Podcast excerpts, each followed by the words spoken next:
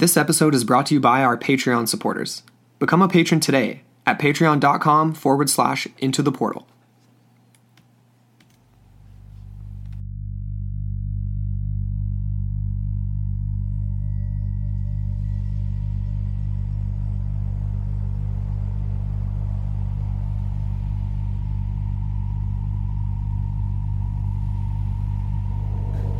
July 13th, 1967. Two young men were traveling west down Sit Road in the northeast of Ohio. Both of these men were Navy veterans, one of them being a specialist in radar communications. But neither of the two were the type to be easily frightened by something unexpected. However, this was about to change. 11:26 p.m. As their car casually winded down the road, the two men were suddenly confronted by a blinding source of light that appeared in the middle of the road in front of them.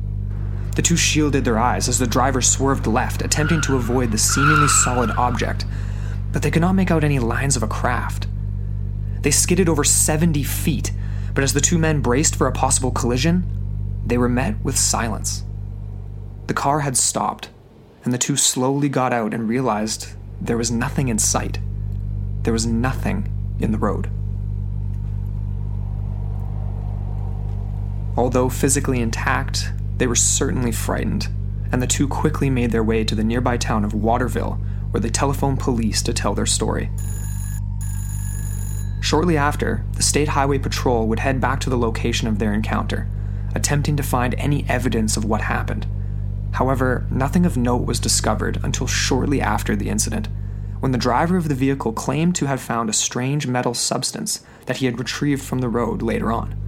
The very same substance that would also be found in small traces on the car itself. Leaving us with the questions what could have left this behind, and why? The UFO phenomena is a complex subject, and one that almost always leaves us with many more questions than answers when examining various cases involving trace evidence of an encounter.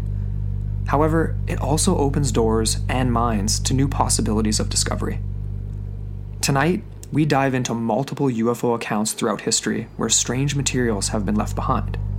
Events that to this day have left researchers perplexed and leave questions wide open as to what produced these substances and how they got there. Join us on Into the Portal as we discuss UFOs, interdimensional theories, and take an in depth look at the analysis of prominent UFO researcher Jacques Vallée.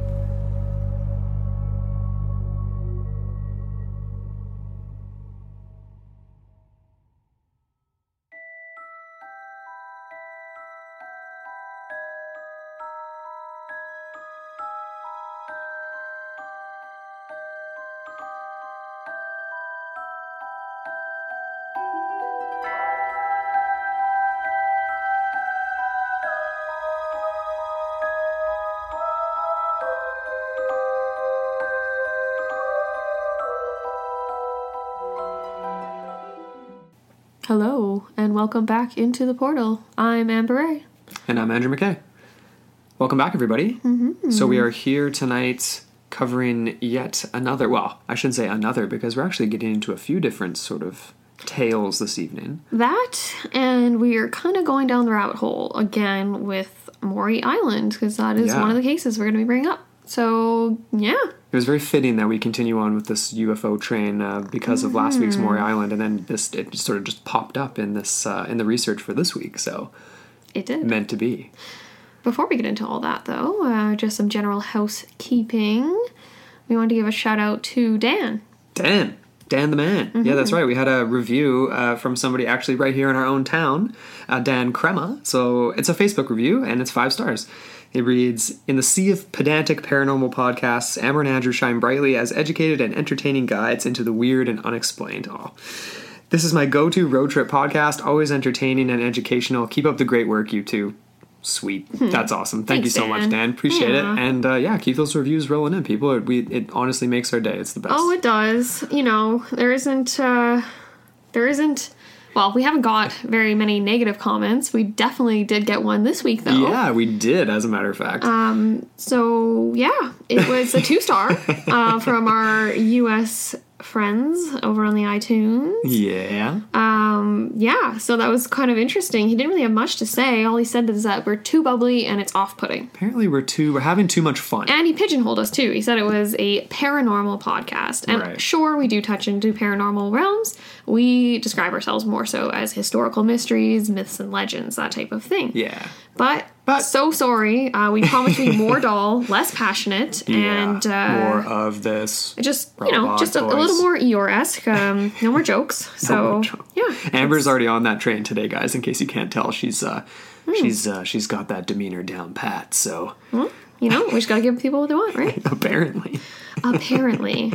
On the flip side, though, uh, we did want to give a shout out to the fine people of Boardman, Oregon. yes, Because I, yeah, in um, curating the website, I definitely take notice of where we get hits, and we've had a lot from Boardman, so we appreciate that. yeah. And it looks like such a cool town. Yeah, yeah. Well, I did a little bit of research. It's in Morrow County in uh, Oregon, and it looks beautiful. I think mm-hmm. we're gonna have to visit. It's right on the I Columbia River. I love Oregon in general. Like the whole. It is one of my favorite states. gorgeous, right? Yeah. Rockaway Beach, one of my Oh, favorite spots. Yeah, we have to go. We definitely have to go. Maybe Yes. we maybe one day, if we're ever feeling up to it, maybe we can do our first ever live show in Boardman. If that's if we've got lots of fans there, let us know, people in Boardman. Either way, Yeah. yeah. And it's actually kind of fitting because I did look into some of the main industries, and uh, coal is predominant in Ah. that town. It's Okay. quite small. I think it's under 3,000. It was people. in and around there, yeah. Yeah, and it actually is quite relevant to some of the things we're going to be talking about because some people do point to perhaps coal plants or factories perhaps being um, a possible explanation for these materials left behind that we're going to discuss. Yeah. So, yeah, that was kind of our housekeeping, and Yeah. let's dive into this now. Sure. Uh, so, I mean, the, the crux of the episode is sort of um, we're going through this work that's been done by uh, none other like Jacques Vallée. who- So, people who are familiar with UFOlogy and the field will definitely know this guy's name. Obviously, Mm-hmm. those who aren't might not. Um, but let's give a little bit of background on Jacques Vallée. Well, yeah, like who he was, what he accomplished, his ideas, all that kind of thing. Mm-hmm. This is just straight from Wikipedia. I just pulled it up because that's just a quick reference. Now, worries. But yeah, I know. So it describes him, Vallée as born on uh, September twenty fourth, nineteen thirty nine. Um, described as a computer scientist, venture capitalist, author, ufologist, and former astronomer that currently currently resides in San Francisco, California. And he's a very important figure in the study of unidentified flying objects. Uh, he was first noted for a defense on the scientific legitimacy of the extraterrestrial hypothesis, and later he kind of switched gears and he started promoting the interdimensional hypothesis. So that's kind of like the flip side of the coin, right? Yeah, yeah, it is. I mean, and that's obviously my jam because I always kind Mm-hmm. Of tend to lean uh, over in that direction. So yeah, Oh, I mean, into the portal, right? So, Yeah. anyways, we didn't really, we don't have a definition of extraterrestrial hypothesis, but I think people will definitely get the general idea. Yeah. It's just the idea that obviously beings are coming from another planet Right. and they are uh, traveling vast distances to reach our planet and then are manipulating or spying on us or doing all sorts of weird experiments, perhaps Yeah. abducting people. Who knows? Yeah. And I think that's where people get into the idea of obviously looking at different races of, of, of extraterrestrials, and that and that matches up with with exclusively the extra hypothesis because they're coming The from different yeah. Mm-hmm. they're coming from different places, right? And that's why there's Hmm. reptilians and there's greys and there's different things like that. But we're not really getting into that for this No, episode. But more so, what we're kind of going to be discussing is interdimensional hypothesis, Mm-hmm. and uh, along with obviously, like Amber said, the analysis of some, some really fascinating materials left behind from these events. Mm-hmm. So I'm excited to talk about that because yeah, it's just it's a lot of it's very strange. So, uh, just on the flip side of that coin, though, Right. um, interdimensional hypotheses. Yes. So that would be um, a more terrestrial origin for Right. the this phenomena, right? yeah, Uh, I, again, so yeah, it's kind of the opposite of the extraterrestrial in the idea that uh, these related events involve visitations from other realities or Yeah. dimensions that coexist separately alongside our own. right, Mm-hmm. right, and that would explain uh, you know, well explain but that that's that's why the interdimensional hypothesis has been brought on here and why Jacques Vallée has started to well in the later part of his career has sort of argued for this is because the materials that we'll be talking about tonight often are terrestrial which is fascinating they're also They're not extraordinary. they're not yeah like, so it lends it lends to the belief that things are happening right here right in front of us possibly that we don't see all the time we only see things sometimes Mm-hmm. but yeah Yeah, so I thought this was interesting. I, I pulled this off the Wikipedia again too, just looking into general general specifics of the interdimensional hypotheses, Right. just to uh, be be that person. Anyways, there was this one uh, sort of idea put forth by Hilary Evans, and it was kind of interesting because he argues that the IDH or the interdimensional hypotheses is um, is kind of advantageous in the idea that it can explain the apparent abilities of UFO to appear and disappear from sight and Right. radar, from our senses and from our instruments, that type of thing. So this could be explained as the UFO entering and leaving our dimension, so materializing and dematerializing. And then moreover, he also argues, or she, he, Hilary. i had a feeling i know it's hilary but i, think got the sense that it was a guy I Yeah. think so too. Um, Evans argues that this is a quote that the other dimension that if sorry the other dimension is slightly more advanced than ours or is our own future Ah. this would explain the ufo's tendency to represent near future technologies such as Right. airships in the 19 sorry 1890s rockets and supersonic travel in the 1940s etc and then kind of just you get these new waves these new sort of uh almost seems like a new era Yeah, and it's always just sort of well, not always necessarily, but it's yeah, it's just sort of just slightly ahead. Not Mm-hmm. not not vastly like thousands of years uh, technol uh, you know in technological advances ahead, but just sort of these these periods you know that match Yeah. up with different sightings. It's almost like flare ups too, and then it'll Yeah. die down for a little bit, and then we'll get this thing. But my favorite idea is like exactly like you said, right? That it could be us from the future. So this idea that we are experiencing echoes. And even John Keel, like he is a big proponent of this, and he definitely ties it into ghosts and demons, that type of thing, Okay. as as furthermore like um, similar things, right? If you think about it, like a ghost could be an imprint from the past, an echo from the past that is continuing further along Right. that line of time and Right. space and all this kind of thing. Yeah. And could explain, yeah, exactly, like the um the non the like half formed sort of uh I don't even know how you would describe like the psyche of or like the imprint right? Yeah, that yeah, type yeah. of Like it's not it's not a completed thing. It's not like a Exactly. Mm-hmm. established. ta- like completely tangible thing. And then also, I thought it was interesting just in the idea because we've talked about uh, a number of cases involving pilots um, that experience things while they're in the air and things that can or cannot be detected by radar or are sporadically detected, that type of thing. And obviously, you have to consider the mundane explanations of radar interference um, from like scattering or precipitation, that type of thing. Yeah. But I feel like that doesn't go the full the No, it- full gambit no, it- sometimes like you know in those 0.01% of cases that just just cannot be explained Sure. And uh, of course, like the one that comes up to mind right away is the Felix Moncla Oh, yeah, from from yeah. our Great Lakes Triangle, our part two, and uh, just completely disappeared from radar. There was the second object that had Mm-hmm. that clearly had uh, interfered with his craft, and we've had explanations that it was maybe a flock of geese, or maybe it was different things like that. or and- precipitation again or exactly. Mm-hmm. Um, but these things can't explain everything, obviously, and uh, I always find that fascinating when something isn't on radar or there's these because we have these checks and balances for seeing if something's actually there, and radar is one of them, but These naked eye is another, right? And if it's there one minute and gone the next, that's really interesting. seemingly neutral forms of technology that would be able to detect either in the form of like electromagnetic wavelength patterns or I don't know something Something. something. So, anyways, Yes. that's kind of the premise of the episode. Yes. and we're going to be using an article written in 1975, 1975 sorry, Yes. by. Um, oh, sorry, sorry. no, it wasn't 1975. it was 1998. Yes. Yes. Right. Um, the physical analyses in 10 cases of unexplained aerial objects with material samples. Um, this was written by Jacques Vallée. Jacques. Yeah. So I, I mean. I'll kind of go through the ab- like just the the abstract of it, I suppose. Yeah, I feel like that's a super loaded abstract. Yeah, I mean, essentially what it is is it's a survey of 10 cases of unexpected aerial phenomena, so UFOs, accompanied by material residues. So very mm. much like and the Maury Island case is included in this, but very much like last week's episode where we had this very bizarre ejection of a liquid-like substance that ended up in potentially a slag-like material that was analyzed by the FBI. Mm-hmm. No report was ever released from the FBI on the analysis of that substance. Yeah.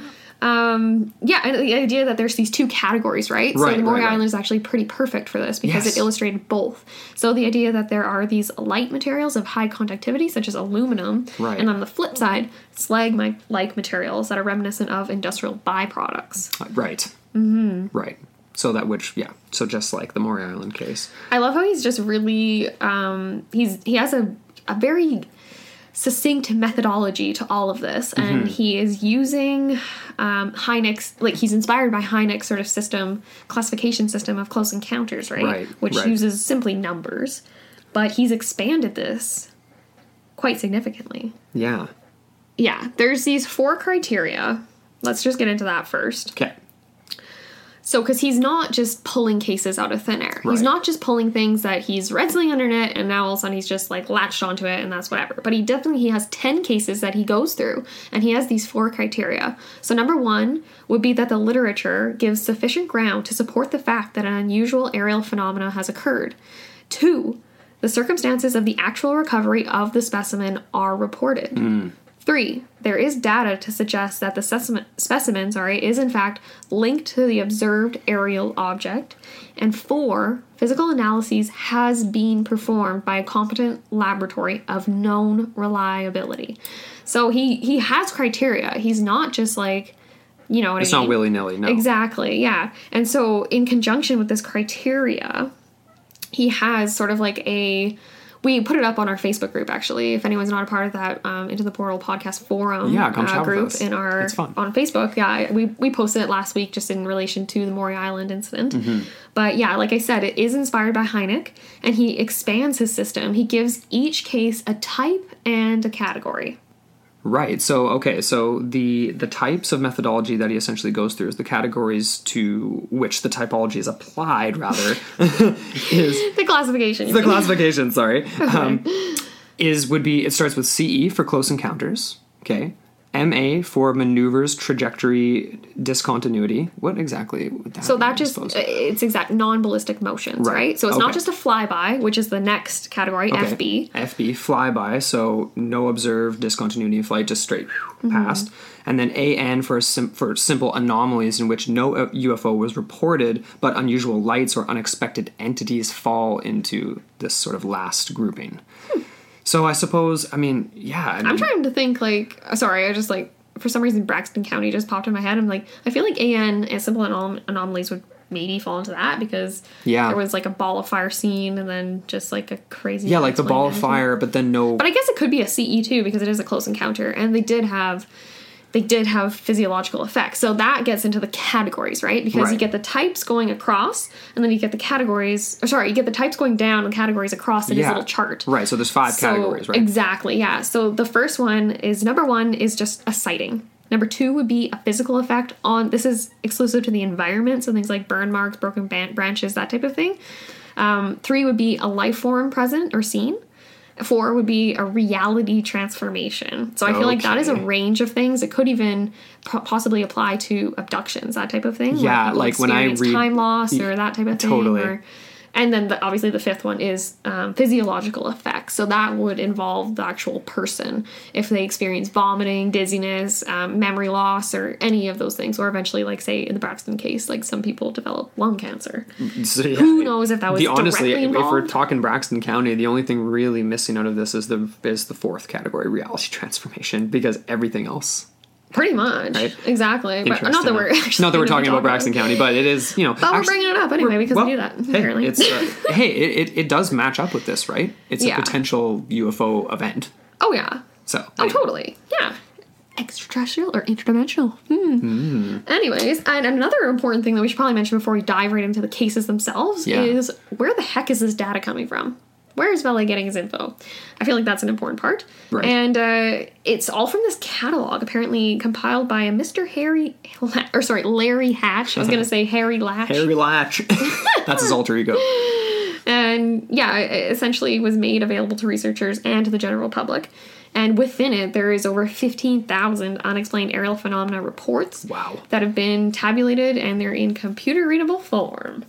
So I thought that was interesting, and it definitely goes back quite a ways. Yeah. Um, and again, one other thing is that Vallée isn't jumping to conclusions with this. No. Obviously, he's neck deep in ufology, that type of thing. So some people would just discount all of his sort of premises right away, which I wouldn't, because I'm a little bit more agnostic on this. Yeah. But he kind of says here in the abstract too, just to sort of, it's almost, that's not a disclaimer, but it's just like, you know, just a statement of issue. I don't know.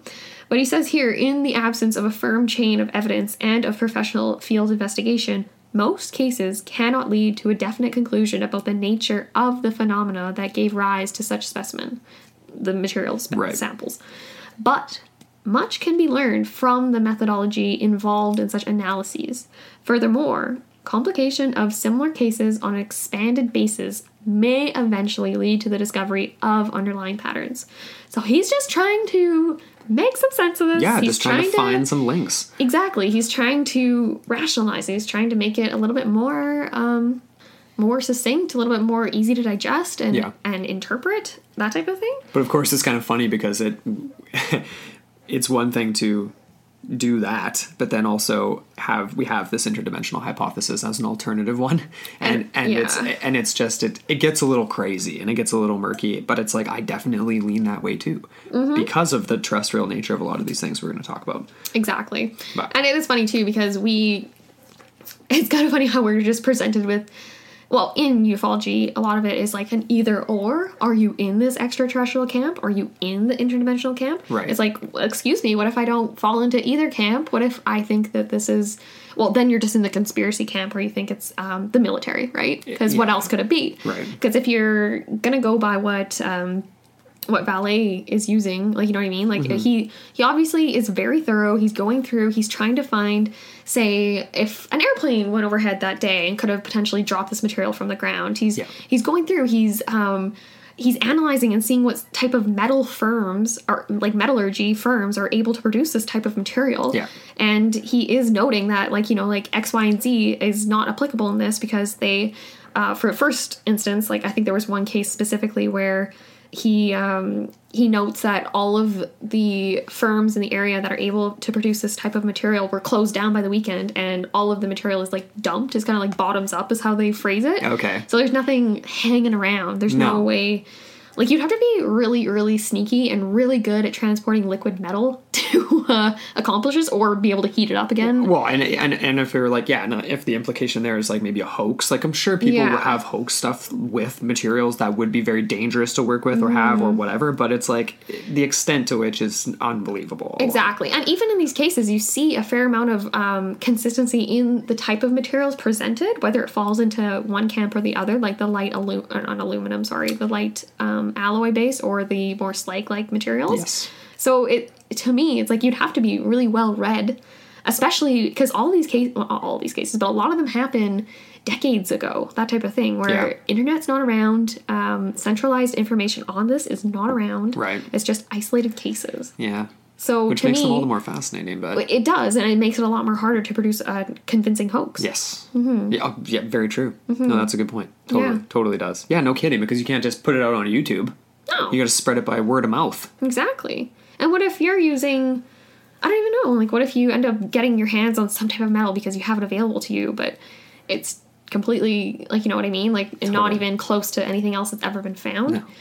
So well, we should probably get into some of these. let's things. get into it before Okay. we just keep rambling. Yeah, because we're just talking metals now. All right. So we Okay. got case number one. So case number one, and this one's I mean, they're all fascinating, but it's like we started last week's episode with the the premise that like this is the 1947, the Maury Island incident. It did kind of kick off the UFO craze in the United States. Of course, there were many, many UFO sightings uh, and unexplained aerial phenomena sightings like for centuries before that. This one came in 1933 or 34. It's uncertain. But this this happened in this is a fun word to say. Ubatuba. So this is near Sao Paulo, Brazil, and its classification is MA2. So that would be a maneuver.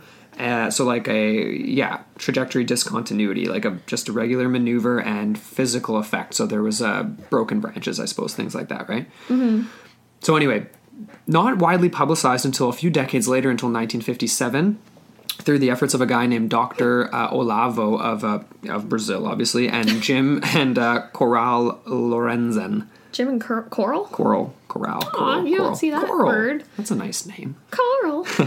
So they were the founders of the Aerial Research Phenomena Organization uh, in Brazil, there, which is now no longer a thing. I'm pretty sure that organization is actually US based.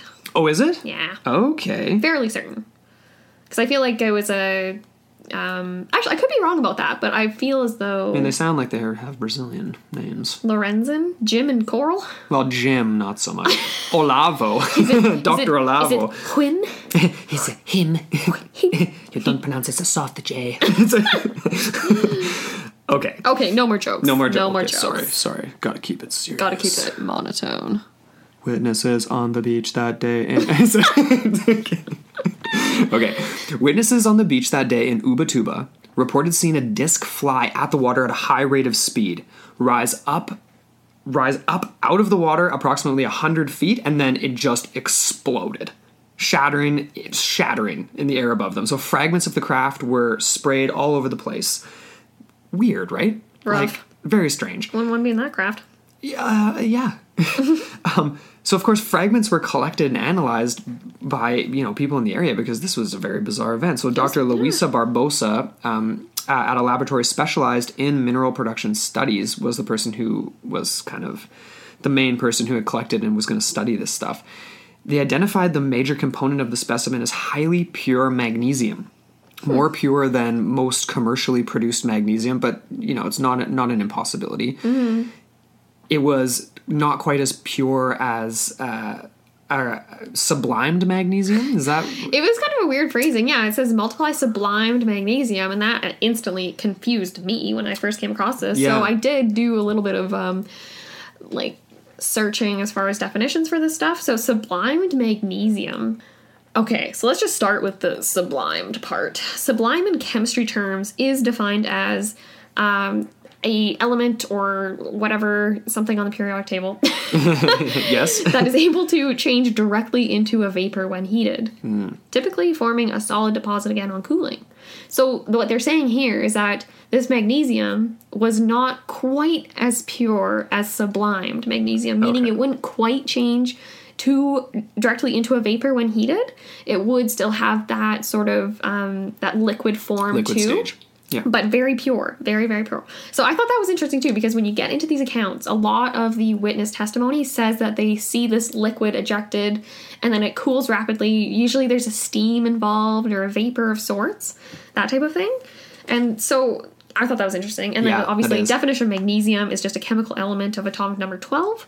It is a silvery white metal of the alkaline earth series, Mm-hmm. and it is used to make strong, lightweight alloys, especially for the aerospace industry. Yes. It's also used in flashbulbs, pyrotechnics, and it burns with a brilliant white flame. So when you think about UFOs and you think about a lot of these UFOs that um, sort of emanate a glow, that type of thing, that reminds me of this. yeah. Right? uh, something that would burn very brightly.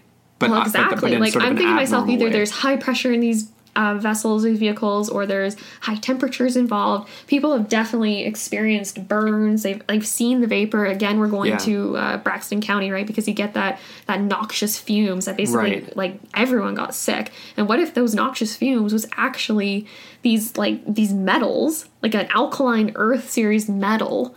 That you're ingesting, you're Yeah. inhaling it into your lungs. That's heavy metals. Right. That's obviously going to cause some damage. it matches up with the ideas that yeah people had gotten lung cancer and then you get that with all kinds of different ufo phenomena Exactly. And we'll get into more of this in our like second half of the episode, but the idea here basically is what are what is what are these substances being used for? What is what is this being left behind? Yeah. Is it a fuel source? Is it? I don't know. well i mean That's one theory. that's one theory Mm-hmm. yeah the idea that it would be a fuel source in its gaseous form Mm-hmm. and then maybe perhaps like oh, well, we'll, we'll we'll get into it more we'll get into it more sorry I, i'm getting ahead of That myself wasn't even the end of the story for this one, hey? Like, um, it, it goes on because there was another professor that he worked with Stanford University. His name was Professor Peter Sturrock. And he confirmed, he, he retested the material. He confirmed that this was magnesium and magnesium oxide. Very minute amounts of pre- impurity, sorry. But it did have t- trace amounts of aluminum, calcium, and iron. Which and and and just again, it's like okay, we know what these things are. Okay, like you Mm-hmm. can right, like we know what these words are. We know what these elements are. But it's like they don't just show up in near pure forms in chunks on a beach when people witness something Mm-hmm. exploding in the like that is a very out of place spot to be finding these types of metal That fragments. close to yeah, like the beach, like that close to public. Very strange. You know what I mean? If this is some sort of high tech, so, super secret military experiment going on, I feel like they would have a better place to Not do it. Unless they lost control of the technology, then maybe that would explain it. Possibly. Is it manned? Is it unmanned? We don't know. Mm-hmm. Mm-hmm. Mm. Mm. So that, yeah, So that was the first case. I thought and, that was uh, really cool because of the purity of Yeah. the material. I agree. Very unusual. Well, and and, and the, the thought I have, and I know it's like ah, I'm going to save stuff for the end, but it's like okay, well, if there's an explosion, then perhaps like that is what brought on some of the impurities. You know what I mean? Like there's an explosion, possibly like are other Oh, so materials in the explosion, and it mixed with that gas that then formed into the a solid. temperature right? that could. Yeah. So these fragments are landing in an impure state when in fact they quite possibly could have been before the ex- like in this instance with an explosion, right? Yeah. It's different with say the next case where there's just ejected and Mm-hmm. no explosion. So we're getting back into Maury Island here. We are Case number indeed. two. Of course, we already know this happened on June 21st, 1947, if you listened to the last episode. And if you haven't, I would highly recommend going and doing that. Yeah. I mean quick recap, I guess. well, quick quick recap. Yeah. So 1947, like we said, this definitely was the kickoff of like another wave of UFO craze that kind of occurred in the modern times of the world in the US. And yeah, so it was witnessed by Harold Dahl on his boat in Puget Sound, Washington. He and a small crew of three others, plus a dog, witnessed um, six craft overhead. And basically, what happened was one of the craft appeared to be struggling. It dropped from about 2,000 feet in the air down to about 500, um, almost directly above Dahl's boat. And when he saw this, he kind of freaked out. So he de- ended up bringing the boat to shore on Maury Island, whipped out his camera um, just as the craft was. I, I, I believe it was just at the moment when the craft, um, another assisted it. It came Yeah. down, it was kind of like floating around it. Yeah. And then we heard a minor dull explosion, or we. we were there, we saw. No big deal. But, uh, anyways, Dahl heard it, and then he saw this light, paper like, silvery substance be sort of ejected. It was almost like confetti flying through the air. Yeah. And it was this light, silvery stuff, and then right after that, you get the other, so the heavier, the darker, the slag like materials. And this was a little more intense, and one of the, the chunks apparently hit his dog, killed it. Another one hit his son, and uh, his Broke son his was shoulder. exactly his his arm was broken or something, and then he ended up in a fugue state in another state, serving So waiting tables didn't know how he got at a, there. at a roadside diner. Apparently, according to some case, like you know, if you want to believe that. But anyway, so yeah, Maury Island yeah. definitely is one of those more um, muddy cases. A lot of people just um, dismiss it as hoax because of the Fred Chrisman element, and Yeah. he was kind of a shady character. But anyways, we're not going to get into that too much. Um, there was a few things we missed in that episode Yeah. about Maury Island, and one of the things that I thought was the most interesting amongst them, there we did um, a follow up on the blog about this. So if you want more details on it, I would highly recommend going to that.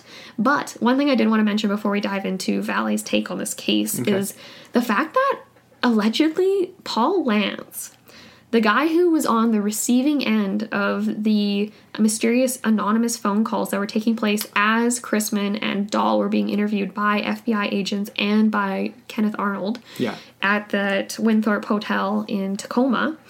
Um, so yeah, apparently all the details and all the names of the people involved in those interviews were relayed anonymously to Paul Lantz, who was a local reporter in Tacoma. And supposedly in the days after Dahl recanted his story at, at the cost of because we had the unfortunate accident of two um, two Air Force agents dying in an unfortunate plane crash Yep. that were involved in the investigation, and they had interviewed Dahl and Chrisman, and they were on their way back, and they crashed and died. And so it kind of made the case ooh like a like you know like a hot potato that you don't want to touch, Right. and basically Chrisman and and Dahl were put in the hot seat. Yeah.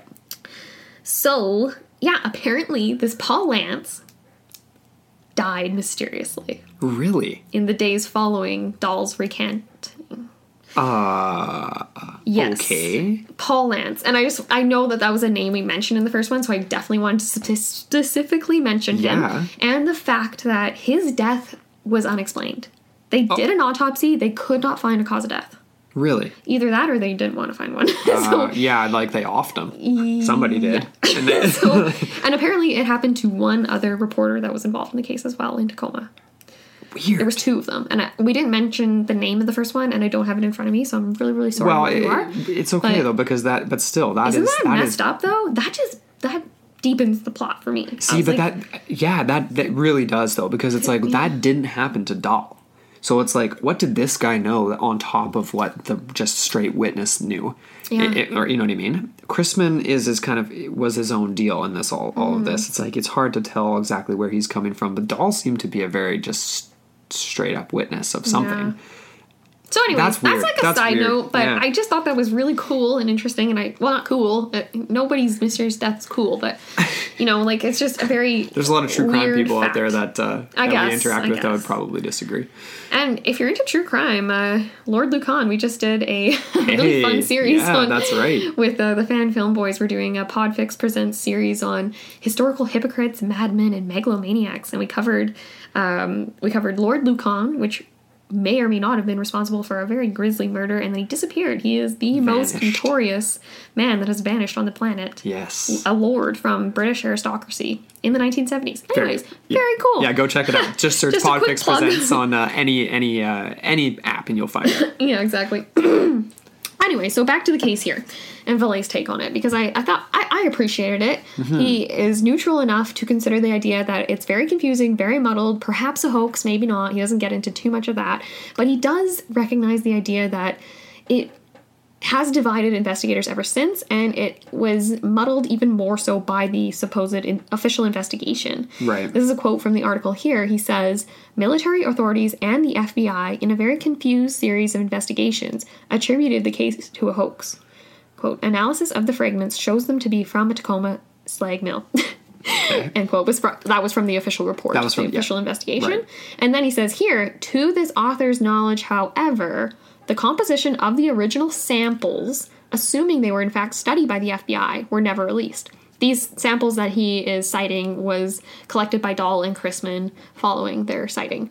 So very interesting, and that was the whole one that we said was like it was in a cereal box when they presented it to Right. guys. And the very same material that allegedly had a hand in bringing down that aircraft. Yeah, supposedly. And so, anyways, he does get into the idea that um, Ray Palmer from Fate magazine and Kenneth Arnold, one of the more um, prominent ufologists, I would say, of that time, they actually co authored a book together in which he determined, I guess they had their own private analysis performed on the material. Okay. And they performed that the, determined, sorry, that the primary constituents of the material were calcium, iron, zinc, and titanium. Oh, titanium, huh? So again, uh, and there was also aluminum, manganese, manganese, Manganese. manganese, copper, magnesium, silicone, nickel, lead, strontium, and chromium. Yeah, a whole bunch of stuff. As long as as al- along with traces of silver, tin, and cadmium. So Really? kind of a a mix there. Yeah, that is indeed a mix. And he kind of like ends this case by saying, as Ray Palmer commented, there we have it. The samples first sent by Chrisman and Dahl were not slag, nor were they natural rock. What were they? Hmm. Yeah, no, really though, because it's like if you're saying in the official report, analysis of the fragments shows them to be from a Tacoma slag mill. Okay, one, I know it's 1947, but why would and Tacoma's relatively nearby, but why on earth would a Tacoma slag mill be dumping slag across a certain section of body of water closer to Maury Island, which is just off the Washington coast? and just be why why is that that doesn't sound like a convenient place to be dumping your the the remainders of a of a smelting plant right No. like it just seems like cumbersome to have to go all the way like you're just gonna you're gonna take you stuff all the way out to the ocean and go out on a boat and dump it And if you were dumping it, then presumably you'd be, be dumping it offshore, and you wouldn't have it wouldn't be washing up. It's no heavy. it's It's Yes, slag. it's it is slag. slag. but you know, if they did want to sort of um, perpetrate a hoax, perhaps it is in the area, so they could have taken the material Possibly. from where it would have been home to, and then just used it in their own convenient ways. But then it's like, but then what about this? Uh, the the the analysis, and it's just a concoction of metals. It's like that doesn't sound like just a straight like uh, smelting byproduct. I don't know. Like, you know, we should have brought my uncle Doug on here. He's a chemical engineer for Teck Cominco, Yeah. which is a zinc smelting plant. we should email him. uh, we, maybe we should, but it's like, but I'm, I'm, I stabbing in the dark here, but I'm fairly certain that he would say that it would be abnormal to find just a straight byproduct that has all of this stuff, especially traces of silver and titanium are the two that kind of stand out to me. and chromium. I mean, All they sorts all of crazy stuff. They all, yeah, Yeah. it's very bizarre. It's inconclusive, obviously, It, because it is, and it's kind of funny because just in um, in the context of the last case that we just talked about, this is like completely, completely different, right? But as we mentioned in the very outset of this episode, there is going to be um, a pattern, right? You are going to see these sort of similar similar types of materials present in a lot of these cases. And we're not going to go through all 10 of them. No. We're just going to touch on the ones that we thought were the most interesting yeah, and the most uh, the most info involved. right. Mm-hmm. So that kind of wraps it up for the relevant aspects of the Maury Island case. Okay. So just to reiterate, I guess, like we do get these two types of materials. We get this light alloy type of thing, and we also get. But the thing is, too, I don't think they actually got samples of the light aluminum. I think it was just the slag stuff. Yeah, just the yeah. I just- wish we could just ask them, man. I know, right? I wish you could just be a fly on the wall for like these investigations too, like when they're happening, as they're happening. I, wish we could just see a- like that dude in Interstellar when he's just like he is the fly on the wall and he can see he goes through all these different scenes and he he's just like outside he's in the fifth dimension and You imagine in if we past, could do look in the future, look wherever. yeah That'd be so cool. oh Ah, dang it well, that would be just be. I mean, there would be no UFOology after that because everyone would be able to go back and see exactly what happened. there you go But maybe maybe our future selves are already doing that and that's what we think is a UFO it's just us. anyways yeah Okay, so we're on to the the third case that we're going to cover here. And this actually uh, was one that we actually touched on in the introduction for the episode, but we thought it was interesting just because it is obviously another same sort of era, like 1967. Like we keep kind of progressing forward by a decade or so here each time, which is it makes sense. yeah So this happened in a town uh, called. Uh, I actually googled this to try to see the pronunciation, and it, people were pronouncing it just as "mommy," like Mommy. Mau. I, it sounds like almost like a Japanese word, like "maume." I want to say like "umami" for some reason, but it's like "maume," Ohio. Maumee. So July thirteenth, nineteen sixty-seven, there were two Navy vets, uh, one of whom was a radar specialist, and they were driving. It was relatively late at night, like around eleven thirty, and everything was normal until out of nowhere they had a bright blinding light suddenly just materialized directly in front of them now what was interesting about this is one it was as bright as a welder's arc so it blinded them. They shielded their eyes. But at the same time they had the impression that it was a solid object. Like they, hmm. they had the impression that they needed to well get out of presumably the, the, light's coming from something. I mean, yeah, but it's like if it's just a bright light that's that bright, it's like I guess maybe in that instant they're thinking oncoming car, but hmm. it didn't. I mean, it was so sudden probably not a lot of the noise, description doesn't seem like it, you'd. I mean, doesn't sound like a car, obviously, right? So No. basically, about how this happened is like they they. And it was yeah. stationary, wasn't it? Or was Yeah, it, it was too- sta- no, it was stationary. It was probably too like uh, momentaneous or Instantaneous. instantaneous, momentaneous, instantaneous. Yeah, to kind of maybe comprehend. I wonder though. Yeah, but obviously they felt like they needed to to maneuver out of the way because they were going to smash into some sort of a solid object. So they ended up skidding around seventy feet, and of course nothing happened. To their surprise, so they were bracing for impact, and There was there was some light damage to the front of their vehicle, Yeah. which does imply that they did touch something. something. But of mm-hmm. course, when they stop and get out of the car, there's nothing there. Hmm. There's absolutely nothing in the road. There's nothing there. But they were freaked out. So mm-hmm. they bip off to a nearby town, call the call the local uh, highway patrol, get some you know get them to come follow them back to the same spot to take some samples if there is any to be had, and of course there wasn't really a ton there. There was the highway patrol. Basically, they couldn't find anything. It wasn't until it's almost at midnight, right? So yeah, it's really late. well, and that's just it. I feel like it's dark, and the driver ended up going back out of curiosity and found this material, Hmm. the same material that ended up being found in fibrous like metal fragments on the car itself. Hmm. These were found to contain ninety-two percent magnesium. All right, so it's sort There's of we're Hmm. going back. So we're here. going back to like the first case we talked about yep. and the idea that I mean, look, why? Why are these byproducts? Be, wh- that what? Why? Why? What? What could these possibly be involved in? This And- is actually interesting because you don't see, you don't get an ejection. You know what I mean? You don't get not a visible one anyway. no, but you do get remnants. You get physical remains. So, yeah, neither uh, witness ended up experience anything, uh, experiencing anything unusual after this. They didn't have any. So their classification was CE two for this uh, for this instance for two. close encounter, but they didn't have any uh, With physical, physical effects on yes, the environment. So not on themselves, but on the car. on the car. That's interesting. Yeah. And you know what's funny? I actually had this. I don't know why. I just thought about this right now, even though I've looked at this material a few times. But I was just thinking to myself, like, I feel like way back in the day, that might have been interpreted and still could be interpreted as maybe a an ethereal being, like you know what I mean, like um like an angel. Oh, like there's a bright light that appears. Like Yeah. You get a lot of anecdotes like that, like even in the Bible and stuff. So yeah, totally. I don't know. Like it, it's so funny, right? Like we live in such a secular society these days that we don't often interpret using a religious lens. Right. In in Canada and in the U.S., that type of thing. Yeah. Obviously, it's more predominant in other places, Yep. but very interesting. It is, and that Spirituality versus paranormal. totally. What is that? angles. wh- And what is when you when you talk about angels and things materializing? What does that make you think of? In par- in terms of paranormal Angel studies. No, I mean it makes me think of the Mothman, oh yeah. Right? With the winged beings and and the idea, and and yeah, things Yeah. materializing out of out of nowhere, very just bizarre occurrences, and then also like you mentioned at the beginning, this idea of our future selves. Mm-hmm. You know, angels perha- perhaps being our future selves. The Mothman, I don't know exactly. That's obviously a bizarre case, and we need to cover it. Mm-hmm. But um, predicting things happening in the future and things like that, right? exactly seeing a little further down the road. Right. Yeah. So that wraps up Naomi or mommy. mommy, Hi, mommy. If you're from uh, Ohio, get at us and let us know how to best pronounce that. Yeah.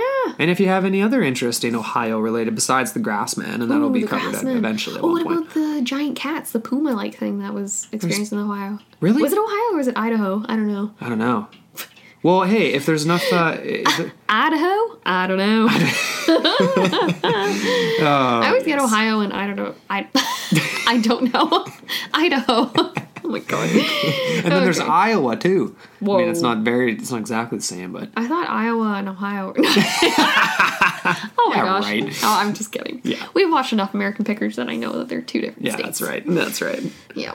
Um. Okay, so that wraps up. Yeah, I like this case too because it's two Navy vets. That's the other thing. It adds legitimacy. It does. right? These guys aren't going to just go call the local highway patrol for no reason, especially that late at night. Mm-hmm. You know what I mean? I'm they were curious- freaked out enough. Well, exactly. Yeah, like that takes a lot, right, to report something like that. Um, The only thing that I could maybe come up with that would be another alternative is that something happened. They had some light damage to their car. Like maybe it was a company vehicle, and they're like, oh, Okay, "Oh crap! like sort of a- we need to come up with a good story here." like, But is that a good story? Not really. to come up with? no, a good story would be like A deer that guy came ran out of front." nowhere, or Yeah. yeah. the deer. Yeah, exactly. Or That's something. classic. Yeah. Or the grass man? Ooh, a, a black-eyed kid came out in the middle of the road. And Yes. That's even more unbelievable. Actually, that's that's even more terrifying too. Oh, totally that reminds me of you. that YouTube video we watched the other day where it was like Oh my two God. it was like a dash cam. Yeah. This is for everyone at home. the dash cam, two guys driving in the middle of the night, they come around this like corner and there's just a freaky kid sitting laying in the middle of the road. Faceless. Faceless. Yeah, it was just like this black sort of kid that was sitting in the middle of the road. Yeah, like no face, no, And they no nose, no eyes, no nothing. And they don't even stop, really. They just like they just reverse and just Yeah, go back. yeah, they're just like, way. uh, nope, no, nope, no, no. no, none that's not right. no, that was freaking in. Yeah, that's It's almost as bad as that weird oh, I don't even know what it was. It wasn't a Wendigo type thing, but it was like that crazy crab crawling um, entity with like its head turned like the wrong way around. It was like oh, a you're full giving me like shivers just thinking about it. I'm like, Creepy. There's doing like a crab walk across like the. "Ah, okay." I can't wait for Halloween to do. Oh, just October is going to be fun. Oh my gosh, I am just every fiber of my being wants it to be Halloween right now. That's my okay. Anyway, Yeah, we're talking UFOs right now. Okay, though. fine. Fine. Amber and I love the fall. We're sick of summer. It's too hot. It's killing me, man. I'm over it. It's killing me. It's good. I just, I just, I. I wanna carve a pumpkin. It's not man. summer anymore. It's just fire season. yeah. Well, where we are. That's all we get. Is just fire. Well, not even just where we are. And shout out to everybody down there in California because Whoa, that's rough. know, yeah, that's terrible. That's rough down there right now. I'm yeah, So, I feel really sorry for you thoughts guys. are with you for like sure. here in BC, we've got over 750 fires burning right now, Yeah. but most of them are contained. Yeah, and then in yeah. California is just not the Oh, case. it and same out. Portugal, they're really suffering. Yeah, it's not good. And in other parts of the Europe, apparently they're having like a huge heat wave right now. yeah, it was like 47 degrees or something in Portugal the other day. Yeah, that's bizarre. I was hearing stories from like like elderly people that were trapped in their homes oh and like Oh God. they couldn't escape because it was like it, it was just gridlock outside and people actually abandoned their cars so they're in the way Yeah. so people couldn't escape with their vehicle. So literally this one couple she was about 57 years old. Her husband was about a decade older than her. And they actually stayed in their house and they rode out the inferno. It actually it went right over their house. They must have had like a stone or brick house. I don't Ah, know. yeah. but essentially they covered them their themselves with like wet blankets and all sorts of stuff. And just yeah they said there's no way they could ever describe what they lived through but they survived. Crazy. anyways that's Crazy. a total side note um but yeah no a shout out to everyone because Yeah. it, it's rough times man and uh, let's just get through this and Get through the summer, man. Get through fire season. Get through another fire season. Mm-hmm. anyways look forward to halloween please but anyways we're on to case number four that we're going to be discussing here Yeah. Yeah.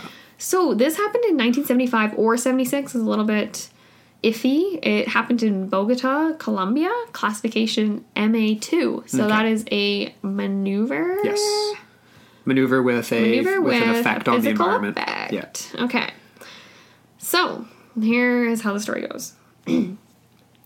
Two students at the University of Bogota were about to take a cab at 4 a.m. that night when they heard a metallic sound overhead. They reported seeing a disc about 12 feet in diameter swinging through the air as, as if it had difficulty maintaining its altitude of about 3,000 to 3,500 feet. Obviously, a very rough estimate since it is notoriously difficult to estimate the distance and size of luminous objects at night. Hmm. So, four other objects appeared, flying around the first one as if to provide assistance. What does that remind you of?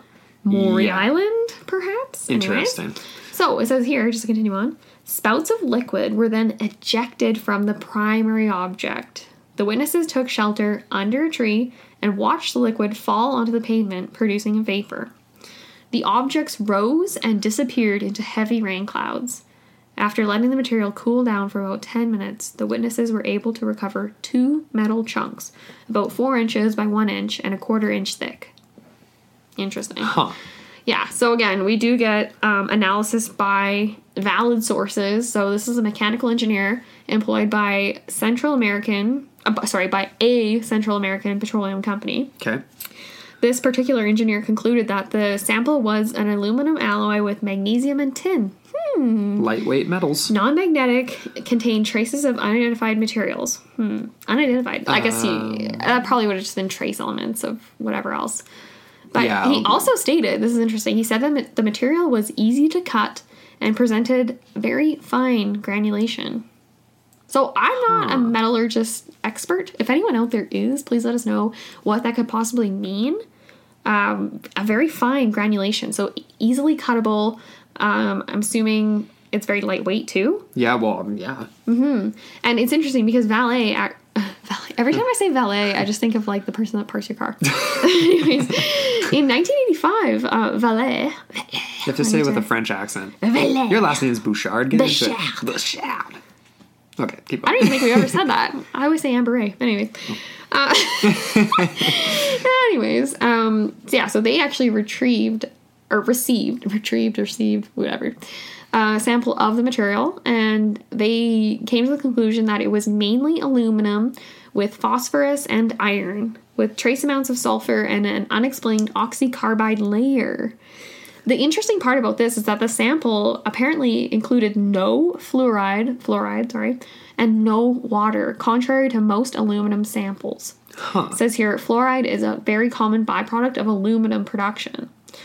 So this is interesting, especially in relation. We're going to be into a little bit of an interview with an expert in um, astrophysics, that type of thing. Mm-hmm. We brought on physicist Chris Yeah. once again. But anyways, this was interesting because, uh, like I mentioned in the interview with him, um, these these byproducts are not present. Right. So that to me just kind of maybe points to that there was maybe non-human intervention in the production or manufacture of these, but we're not going to jump to conclusions. I was not jumping to conclusions. I mean, it's not just a 'em out conclusion. It's just an idea. It It's is a an idea. It's an idea. Yeah, exactly. It's never a conclusion. No. Nothing. Yeah, I, I don't like to jump to that. It's a jump to conclusions, Matt. it's got all kinds of conclusions that you can jump to. That's the worst idea I've ever heard. if anyone knows where that's from, um, get at us, Yeah. and you might receive a special ITB sticker. uh, yeah, we will definitely send you a bonus if you can. Yes, Yeah. if anyone knows. Anyways, so this was very interesting because the specimen provided, this sample of material, it showed that there was evidence of violent activity and bubbling. So that to me Oh, points weird. to rapid heating and cooling, Yeah. perhaps. And the other side is flat with some embedded material, possibly from the road asphalt. So again, he, he Valet, Valet, Valet, Ballet. he says that its appearance was typical of an overheat and was indeed consistent with the blowup of a machine, although the possibility of a hoax could not be excluded. Hmm. Hmm. Interesting. That's very cool. And like he, him and his team performed, like we don't actually get a lot of the times what sort of tests specifically they're doing. Obviously, it's metallurgy, it's non organic materials, so they're going to be doing that type of thing, but Yeah. we don't have the background for that. But he does, in, in the article, include um, what type of instruments they were using for this. Right. I mean, we didn't want to get too crazy technical with it because the whole point, the, the interest here is just the fact that we're going through multiple different accounts. They're leaving behind similar but not exactly the same substances. And the mm-hmm. question we're left with is obviously is this involved in the propulsion? Is this is this fuel? Is this just a strange byproduct from something else because it, it's not extraterrestrial, it's interdimensional, and this is just some sort of a strange terrestrial byproduct left behind just just just yeah i don't even know like just by Mm-hmm. them crossing over from one one reality to the next right and that's how it materializes in our Mm. Almost like how some people point to the idea of like plasma being present in some uh, paranormal, so like ghost hunter cases, that type of thing, Right. as like physical evidence left behind. I don't know, but maybe. What I'm thinking, I have this idea. idea uh, I'm thinking, I'm thinking, and I have this idea that uh, what if, what if, what if aliens drink metal? What if they drink metal What if they don't drink water? They drink metal. okay okay I'm, that's totally dumb. well no like they're like non-carbon based life forms of some kind that like have it like as some sort of a supplement like a silicone based life form I don't know. x-files reference anyone X Files. shout out to ryan sprague It's been a few a few months since we made an X Files reference. Eh? Remember that one episode? I can't remember what it was. We had think- like five or Oh, yeah. six X Files references. Yeah, references. totally. Before we get into, we're just about to kind of jump into this interview with uh, with physicist Chris from A Dash of Science, but I kind of wanted to at least sort of intro it a little bit in the sense that we were we wanted to ask him spe- some specific questions. He really kind of he's one of the friends we have that brings us back down to earth with things. Um, but we wanted to talk to him about like different types of ways that these metals could be used for power generation and also we talked about things like shapes of craft and stuff like that like did you want to give any details on magnetohydrodynamic generators Bef- because we didn't i don't know if we really just to kind of tee it up Oh yeah, because we were going to be talking about that. So okay, okay. So just yeah, for context sake, for everyone listening to this interview coming up, the second half of Vallée's article goes into more the theoretics behind this. Yes. So what the heck could this material possibly be used for? Yeah. He has a section in the article that will be available in our research notes, obviously our show notes. of course Um, and he points to the idea that they're harnessing liquid metal technologies uh, as and as he phrases it and as you'll hear in the interview i i he phrases it it when is it appropriate sorry is it appropriate to ask or sorry it is appropriate oh my god i'm like stumbling over this It's okay. it is appropriate to ask under what conditions one might want to use liquid metal in a flying vehicle so he is making some presuppositions here he is taking um, taking witness statements as fact. He he's giving them legitimacy. He's saying that the material collected is connected to these sightings Yeah. and to these unidentified flying vehicles. Yes. And so that's where he's coming from with his own assumptions. And Chris definitely he he questions those. Obviously, he Yeah. comes from the uh, camp that the most mundane explanation is pro- the most probable, right? Mm. Which is the most rational way to look at it. And I I I have to agree with that. And so from his perspective, it is most likely a case of either a hoax or if you really want to, you know, um, believe that something did occur, that it's probably just human caused. It's probably just um, secret technologies that are being developed by the military and that type of thing. Because, like he says in the interview, that's where all of our money goes. Yeah. So, uh, technologies that we don't think exist and that are presented to the public are usually invented about 40 years previous. Right. So, that's interesting. But I feel like it doesn't explain everything. No. But let's get into this though, and uh, Yes. Yeah. All right, so we have a very special guest tonight. It was super, super last minute, so we're very thankful for that. But we have physicist Chris from a Dash of Science podcast on with us tonight. How's it going, buddy? Hey, it's going pretty good. How are you guys? We are fantastic, and thank you mm. so much for coming on on such short notice. Yes, very Yeah, short. no problem. Literally an hour and a half, probably. pretty much. It was like two hours or something like that. It's always nice though that we can have we have somebody like you that we can uh, we can call upon for s- such uh, you know for endeavors like this because this is kind of a serious topic and uh, we're not going to get too crazy in depth but obviously yeah we need your expertise so thanks again Yeah, no problem. You know, on-call scientist. I mean, my fee's only hundred dollars per hour. You guys can, can afford that, right? uh, yeah we yeah on, on our podcasting salary we should be able to hack that in about maybe 50 to 60 years or so Sure, no problem. No problem. I'll be around. all right So, we're getting into some pretty heavy stuff, pretty detailed information, but Mm-hmm. for our layman brains, we're going to try and dumb it down a little bit. Um, That's right. Yes.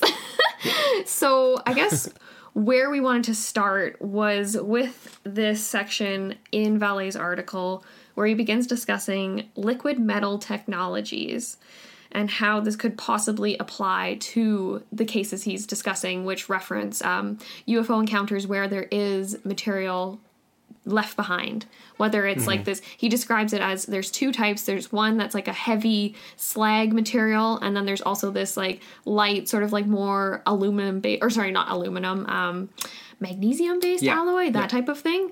Um, but anyways, yeah. So in all these cases, we get this deposit of metallic, sorry, like trace evidence Yeah, exactly. of like mm-hmm. inorganic metal materials essentially that mm-hmm. yeah it's it's just, just fascinating so i guess we if if we could just start with getting just your general thoughts on that Well, it, it is kind of hard because some of the stuff that in this area is stuff that goes back in our technology to early 1800s, some of them in 1970s, and some stuff is more futuristic.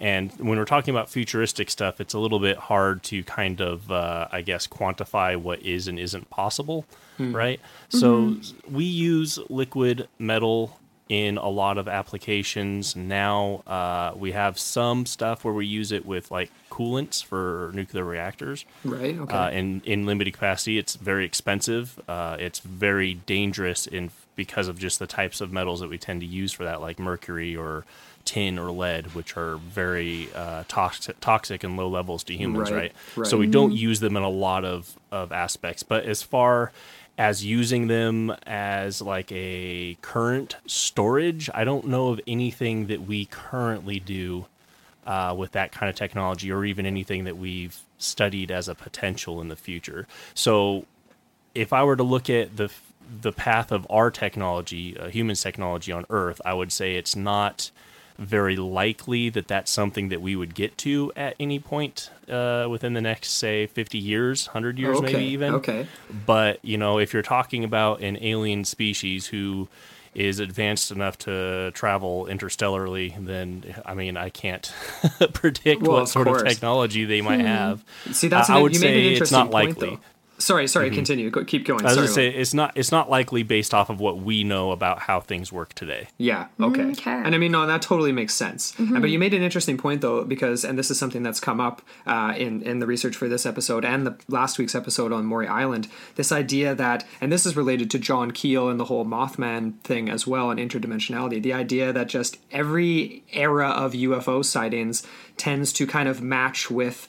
Like you said, maybe fifty or hundred years of technology advanced in the future. and mm-hmm. when we with when, when we look at John Keel and Mothman, one of the really kind of interesting descriptions there was this idea that you know a window washer up at the top of a building has a he can see that much further down the road than mm-hmm. the person on the mm-hmm. ground, and it's just a perspective thing.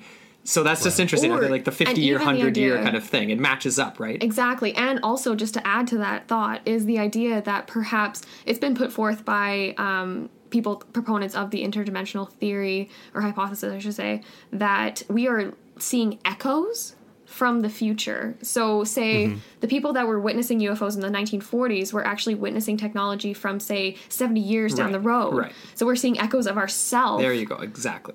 In. Yeah, that's Yeah. pretty interesting. Yeah. There's a lot of things too with uh, with kind of a general UFO thing, right? There, this is why there's so many government and military conspiracies that uh, come out of this, is because of the locations they tend to be, uh, you know, the military places that tend to be there, and the fact that the technology advancements that we as humans make uh, tend to usually be within the the the realm of, of like Department of Defense here in the U.S. or or you know other similar places in other countries because that's where our money really is as far as research goes, Right. you know, into modern times. And so we'll find out later, you know, once these things become more usable technology uh, and they get released to the public, and then you start looking at their history, and you find out, wow, this thing was actually invented about 40 years before I thought it was. Yeah. Interesting, I think yeah. a, a good example of that, I think, would be like I, I, you guys had said something about like kind of beta decay. and I don't know if I'm jumping ahead for you guys here, no, but no, go ahead. as a method of power generation. Um, so there's two different types of things that people talk about with beta decay for for propulsion. One is actual physical propulsion, like we use with our chemical rockets, which is basically a issue of throwing things out the back end as fast as you can to get Right. you know use that physics to push you forward. And in that regard, uh, beta decay isn't a very good source because beta decay uses mostly electron and, and neutrinos and uh, neutrinos have very little mass, so they, they don't really interact with stuff. So that wouldn't make a very good thing to throw out the back. Okay. Uh, electrons do, and we do have electron propulsion, and is very efficient. Has a high, uh, what we call specific impulse, which is literally just kind of a measurement of efficiency. Uh, but they have really super low thrust, right? Uh, so you can put one on a spaceship and fire it, and in 50 years, you'll be going really fast. and uh, we like these because they're very efficient. You, they don't take much fuel, but you're not going to put humans or any living species on those and get them anywhere within a life cycle of that species. right. So it's it's just not very efficient for a main means of transportation in that way. Uh, but so the other idea behind beta decay is for like a power source. Um, and the interesting thing about that is that beta decay, most of the nuclear power sources that we use work off of like uh, thermal dynamics, using the thermal properties, the heat generated from Yeah. radioactivity.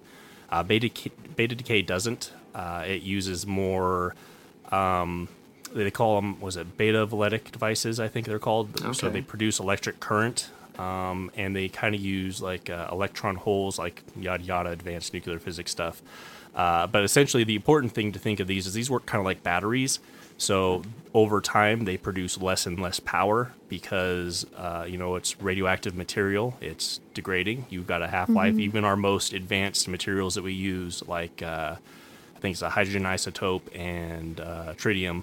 Like tritium has a half life of 12 years. That means in 12 years, your uh, betavoltaic device is producing half the amount of power that it was when you installed it. Right. Uh, in most means of transportation that I know, uh, 12 years is not enough time to get from some inhabited planet that we don't know about to Earth. Right. Right. So that doesn't seem like a very, I guess, reasonable method to use for a power source for that. But I could certainly see, I mean, this is something that was invented in like the 1970s. So, I mean, I could certainly see if there was like some sort of military experiment of using that as a power source for something. Yeah. Yeah, I guess so. Eh? Very interesting. All this is so far beyond my. but Well, especially when we start to get into the idea of obviously like the way that you've just that last sentence there from from you chris like the idea of a nuts and bolts craft coming from a great distance and the energy mm-hmm. and the type of propulsion system that it would need for that great distance. Mm-hmm. And then there's also the, the the flip side of this which is the interdimensional which doesn't necessarily mean that it wouldn't require the same type of you know energy and propulsion system but it's like we're working within our own kind of like humanistic idea of distance and time Right. when we're thinking about these things.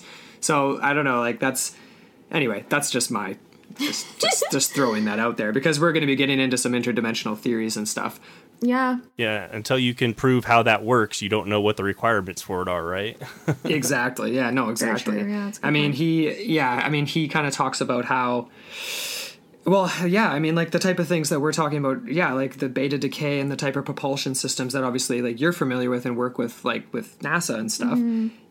they're loud produce light produce heat and a lot of mm-hmm. the things that we have examples of kind of don't have those aspects to them Right. which is which is just so mm-hmm. fascinating. I mean we have obviously like for example the charlie red star uh, case which actually we're doing a patreon episode for but that was a manitoba ufo you know silent no sound but a bright glowing red light. So amber and i found ourselves talking about like how, what would produce this light that seems to be mm-hmm. emanating from within and does that have to do with its energy source? Yeah. I mean, that is an interesting thing because if you uh, just basic physics, you know, any type of reaction, any type of generation of anything, you have different ways that you can transfer energy into a thing. And the one of the or two of the most common things are heat and light, right? Right, So okay. if you are generating that amount of light from something, that's essentially, unless your light has a purpose in and of itself, that's wasted energy. So why would something that is obviously is going to require a significant amount of energy be producing that much light unless Right. that light is hmm. itself is being used for something?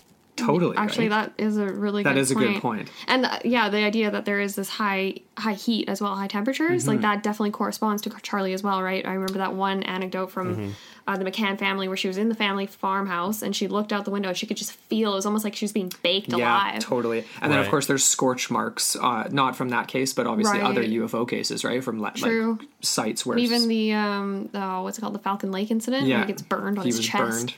burned. Right. That was I mean, that's a, that's just kind of a question I usually have about these sorts of things. If you're taking an advanced species who has the capability to get here in some manner, why would they be utilizing a system that is so uh, inefficient in energy? Right? I mean, you want to win a Nobel Prize on Earth and be rich for the rest of your life.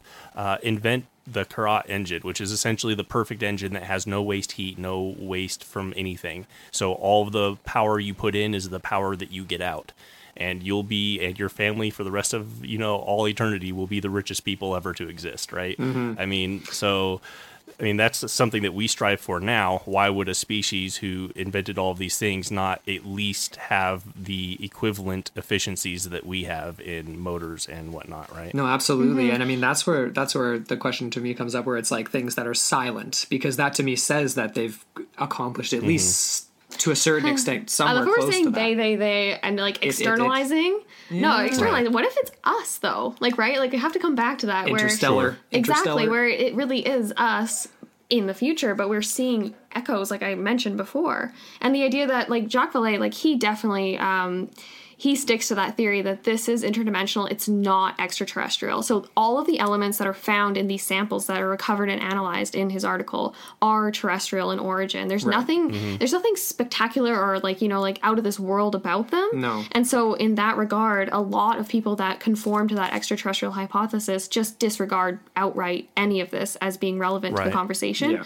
When in reality, like if you do conform to the more interdimensional hypothesis, where these are terrestrial beings, but they are existing in a dimension that's slightly altered from our own, or or the echo thing that I mentioned, that type of thing. Mm-hmm. So I don't know, like it, maybe I don't know, maybe this it it feels to me more plausible to talk about it in that sort of framework Well, as when we're opposed talking, to yeah, like because of the propulsion, because of the idea of like how the heck could you actually get this far in a the and idea because like Right. the basic premise in all of this underlying is the fact that there was this liquid metal seen ejected from a craft of some sort whether mm-hmm. you know whether it is like maybe it is a military thing maybe it's mm-hmm. whatever. Mm-hmm. But like it's kind of funny like Vallée phrases it.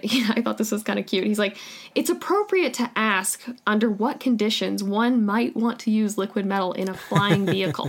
Like why would you Relatively ever dangerous. want right? Like so that's Well, me, there's a danger in that question, though, especially when it comes to science and a science process. When you ask the question, uh, you know, when is it appropriate to use liquid metal in a flying vehicle? You are making assumptions that there one is definitely a flying vehicle. Mm-hmm. Two, they're definitely using uh, liquid metal, and in some of these questions, three, that it's definitely involved in the propulsion system right, right? So if we sit down as human beings and we say these are our assumptions, let's find a way to make that work. We will make that work. We will find some a way. way to fit something to that, and that's the dangers of having your conclusions ahead of your of your questions. Exactly. Yeah, no, and he does sure. obviously he takes a lot of um, the accounts at face value, right? The reports because he wasn't there himself, he doesn't know, and he does Right. try to rely on more um, legitimate, like you know, like if there's multiple people there, if there's say police present or something Mm-hmm. else that's like a more legitimizing factor, and then obviously the subsequent analysis of the material as well, like if Which- it was performed uh, by yeah. you know professionals or if this was like a amateur sort of thing, like But that then, type- like, of course, we just said like the yeah the materials were all terrestrial in origin in the sense Right. that like we, they're known substances. It's just the fact that they were sometimes the composition is a little bit off they were- or like, yeah, like or not like you're place. missing byproducts that would be in um, like what we consider to be normal manufacture by human means Mm-hmm. like think, i can't remember exactly off the top of my head i think there was one where there was like the um, like hydrogen was missing or something like that or some sort of water um, I don't even know byproduct, Right. and he was like, it was just strange because if you had this type of material and it was manufactured in a human plant, like or whatever, human factory, that type of thing, um, it would have those elements, but it just didn't. There's just more in more pure forms in places where they shouldn't have been. There was definitely trace Right. elements of all sorts. But of stuff. even when you do that, you're making an assumption on what that that product was supposed to be to begin with to Right. compare it, right? I mean, we have numerous. I wish I would have prepared better for this because I could tell you numerous scenarios in which people are given a thing with no context, right? Mm-hmm. And just make assumptions of comparing this to what they think that is. And then you mm-hmm. go back and you find out, you bring in the context of that material, and then suddenly, hindsight is 2020, it makes sense, right?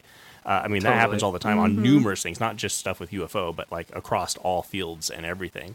So, I mean, Well, and of course, the UFO field is the most susceptible to this. Right. Obviously, like even I more mean, so because than you know. yeah, because people want to believe that there's things out there, and I always remind people, you know, UFO has a very specific meaning. It just means it flies, and you don't know what it is. Yeah. exactly. hmm Could be anything. But back to back to something you said earlier about uh, about these things being more terrestrial. I think that's a valid point. It was kind of a point that I was trying to make too, i- in, in because you guys are kind of questioning right here is like what's more reasonable that uh, an alien race came from some distance away through means we don't understand, or we're seeing echoes from the future through cross dimensional things and methods and ways that we don't understand, which is more reasonable. I don't know, but I do know seeing experiments from modern day uh, government agencies is far more reasonable than both of those questions, right? Yeah. So uh, I, I kind of come from I think the benefit where I live right now in the land of UFOs, like uh, there's so many UFO sightings here, and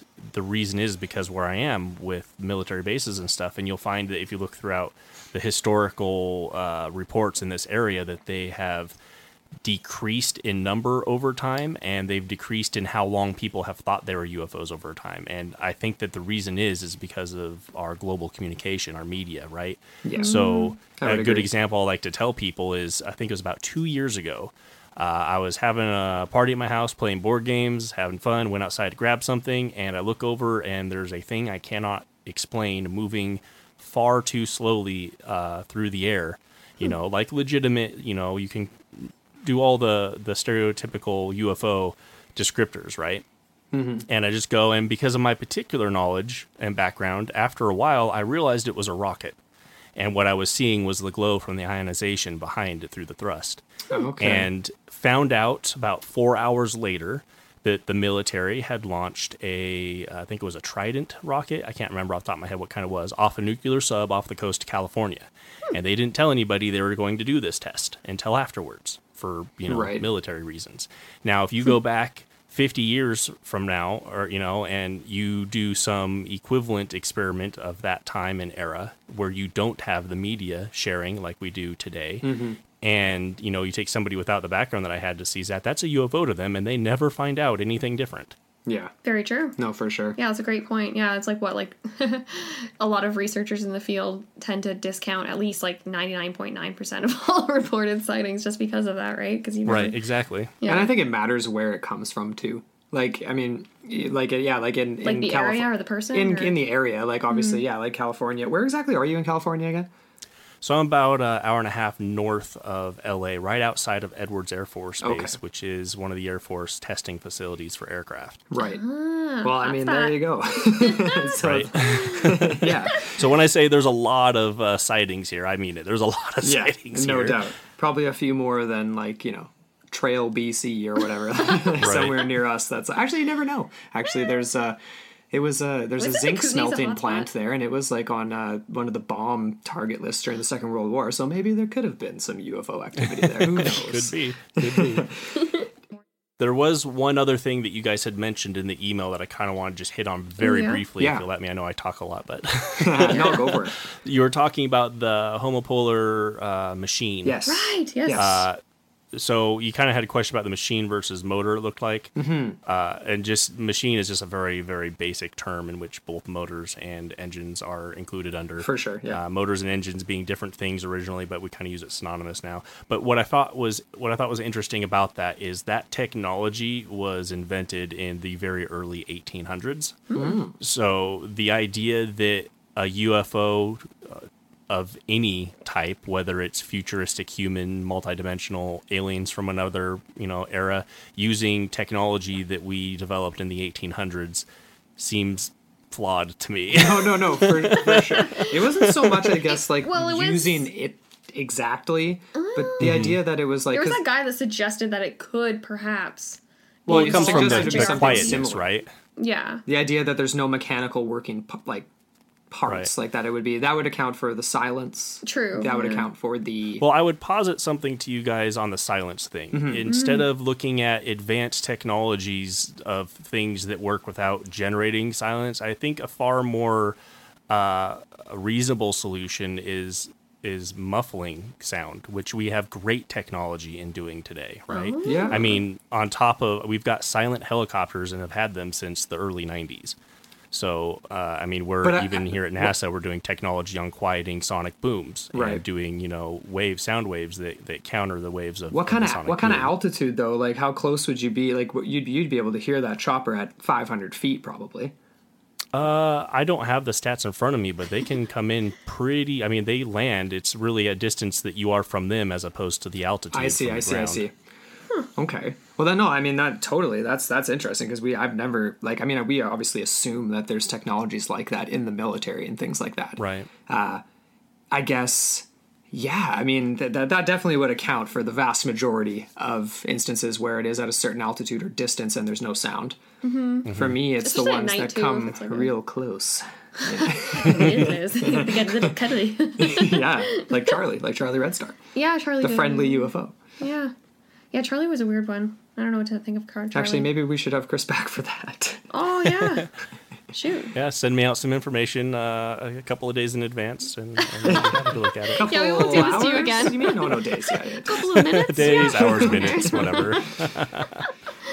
Well, I mean, let's. Well- should we just get some final thoughts here? I guess. I mean, I, I guess there was one other thing that sort of interested me. I think we touched on it right at the very beginning, but just Mm-hmm. the idea of like the shapes of different craft that have been cited over the years. And we actually mentioned this in our uh, last week's episode. The idea, um, Rob Christofferson from Our Strange Skies made this joke a while back about the idea of the evolution of UFOs as breakfast food. So the discs represent pancakes. You know, the cigar-shaped objects are very akin to breakfast sausages. And then we obviously cover the Where's Maury bacon? Island. And yeah, I don't know. What- Where's bacon isn't a very aerodynamic shape. I don't What about Right. syrup? I don't know. and then we got oh, the that's donuts, the liquid, right? the liquid molten. syrup. The the syrup. liquid molten syrup. Yeah. No, but then we got the Sorry, what donut shape from. Now you made me lose my point. Now I've now I've lost it. Now I'm just hungry for breakfast. When was the last time you ate a donut for breakfast, man? Hey, I bet a lot of people eat donuts for breakfast. Just maybe not. well, I mean, I don't know. I don't eat donuts for breakfast. I've totally lost my train of thought now. Oh, okay. shapes, shapes of things. Yeah, the That's all I remember you're saying. The shapes, no. I've lost You it. lost it completely. She gone. She gone. Oh, That's okay. Well, I know you were talking about earlier about how things generate like there's there's more efficient shapes. There's Ah, more, that's what I was strong going yeah, shapes. Yeah, like that's right. disc. Yeah, so that's what I was going to say. So, like, yeah, the, what what do what do you see as the most efficient shape out of the things that are sort of referenced in this field? I mean, we've got. I mean, the term flying saucer was a misnomer that came from Kenneth Arnold's sighting back in in the 47. forties. Um, but then, of course, people had seen disc objects well before the 1900s, like in the into the in the 1800s, and then since then. But then we've got a whole bunch of different random shapes. I mean, for you thinking about like realistic propulsion or whatever, like what shape would make sense? Well, I mean, it's interesting to think about that because really what comes down to be the most efficient shape depends on what your function is, right? And when you're talking about a a UFO craft, if you're assuming alien origin, then you're talking space in which uh, you know aerodynamics doesn't really matter at all. Right. And if you're talking about moving and hovering, aerodynamics also doesn't really play a big part of it. I mean, aerodynamics becomes uh, more important the faster you go, right? In Right. a in a direction. So, I mean, a disc is certainly a a better shape, but I would think that there are better shapes that you can come up with than just a uniform disc, right? Yeah. Depending on direction and whatnot. But the other thing that's interesting is that spheres and discs tend to be the most natural forming uh, shapes in in non-organic by which I mean non-living as opposed to the chemistry term materials. So if you think about like the formation of planets, planets form for the most part spheres because of how gravity and and density work, right? Interesting. So uh, that's why planets and stuff, and that's kind of what makes the definition of planets. When you get out to asteroids, they don't have enough mass to form these these spheres. Right. But when you look at things like the uh, orbital plane of systems or galaxies, they tend to be more discus shape Mm-hmm. because of mass and the way that they're rotating. It kind of elongates them. So hmm. I mean, there's some interesting things to look into there with. Yeah, there's some s there's some uh, s- You're bringing up there. all sorts of crazy ideas in my mind now. Like even like Horton hears a who. Like, are we seeing What? Sorry, this is done. But you know, like the idea that what if a UFO is an entire universe in and of itself, and Mm-hmm. we're just seeing it, like you know, just like how Horton hears a who. It's like a universe is like a piece of speck of dust on a on a flower. Anyway, sorry, that was. What if they thing- just spin spacecraft like we spin pizza crust? Yeah. Okay. Okay. I, I have a question for you, Chris. Now that we're onto this and this whole idea of like shapes and and motions and things, I have this weird like idea that I've thrown out a few times on episodes where it almost seems as though in a lot of the cases, like especially with Charlie Red Star that we've looked at recently, he flies. He's mostly described as a disc shape or a Ferris wheel shape, that type of thing, or a glowing ball. Yeah. But he's hmm. usually flying at either between a 45 to 30 degree angle. So he's on a slant and he can move quite rapidly. And he almost like a, like the descriptions remind me of a frisbee's flight path. Like when you chuck a frisbee And and it's it's, kind of on flying at that- that angle. Yeah. What like do you have any thoughts on that? Like is that like what would that be as far Well, as there's like a term for those angles. It's called angle of attack, and it's Oh. very prominent in aerodynamics and designing airplanes and how airfoils or wings work Mm-hmm. and how they generate lift. So what happens with as far as an airfoil goes uh, is you tilt the wing slightly so that you can create this this uh, angle of attack, even though that the airplane itself is horizontal.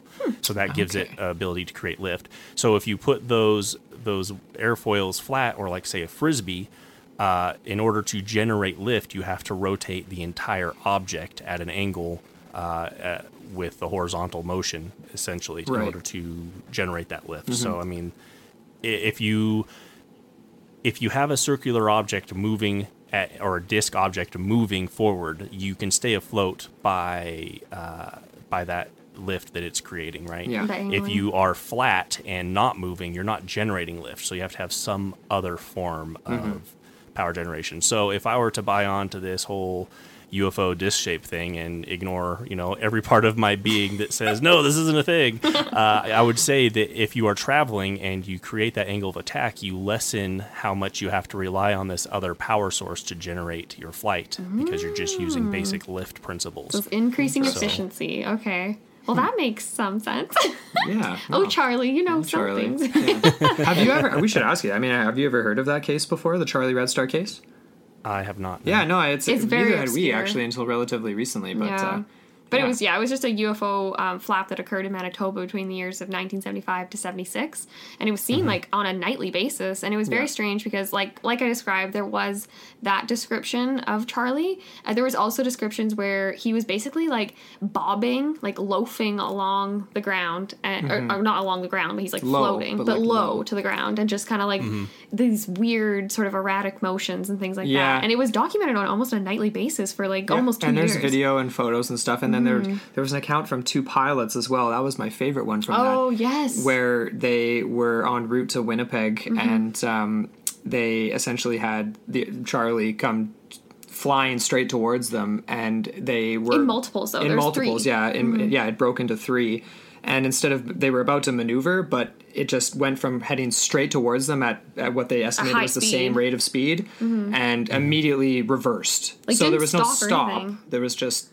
Because all of going a sudden from it was just forward going to the backwards, opposite direction. which is just Well, fascinating. that kind of reminds me of the non-ballistic movements that you were talking, erratic movements that you were talking Yeah. about earlier, right? Yeah. So something that's interesting about those is the reason those look so unnatural to us is because even though you know you guys or anybody might not have an understanding of physics uh, on the math level, human beings, because we live in this environment, have an intuitive understanding of basic physics like momentum. Right. And those violate our ideas of momentum. You know, when somebody Yes. throws something and you lose sight of it, but then you can pick it up because your brain just instinctively knows where it's going to be, mm-hmm. it's kind of that sort of stuff. Yeah. So when you're talking about like these non you know these erratic movements I, I don't think that's so much an issue of the power generation as it is of some form of of stabilization and and and fighting against kind of the the inertia Right. or the you know whatnot or So- maybe even just something to mess with perception. So of like how of It could be. you know like just so it seems as if it's changing pace at whatever, but it's actually just our perception of it. I don't know.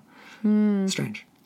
Anyway, I think we're we're I think we're getting We're thoroughly confused. No, yeah. I'm kidding. yeah. At this point, it's just time to throw in the towel. No, I'm just kidding. yeah no. well uh, if you want at some other time to talk about the whole quantum locking levitation thing I'm, I'm happy to do that but Yeah, no, Yeah, absolutely, absolutely. definitely. You know, we'll probably end up just. Uh, I feel like we're on the UFO train these days, Kind of. so I feel like we're really going to need. I feel your like we just need uh, to dig deeper and deeper and deeper Yeah. and kind of just really acquaint ourselves with a lot of the literature and a lot Yeah. of these. Uh, yeah. Absolutely. Mm-hmm.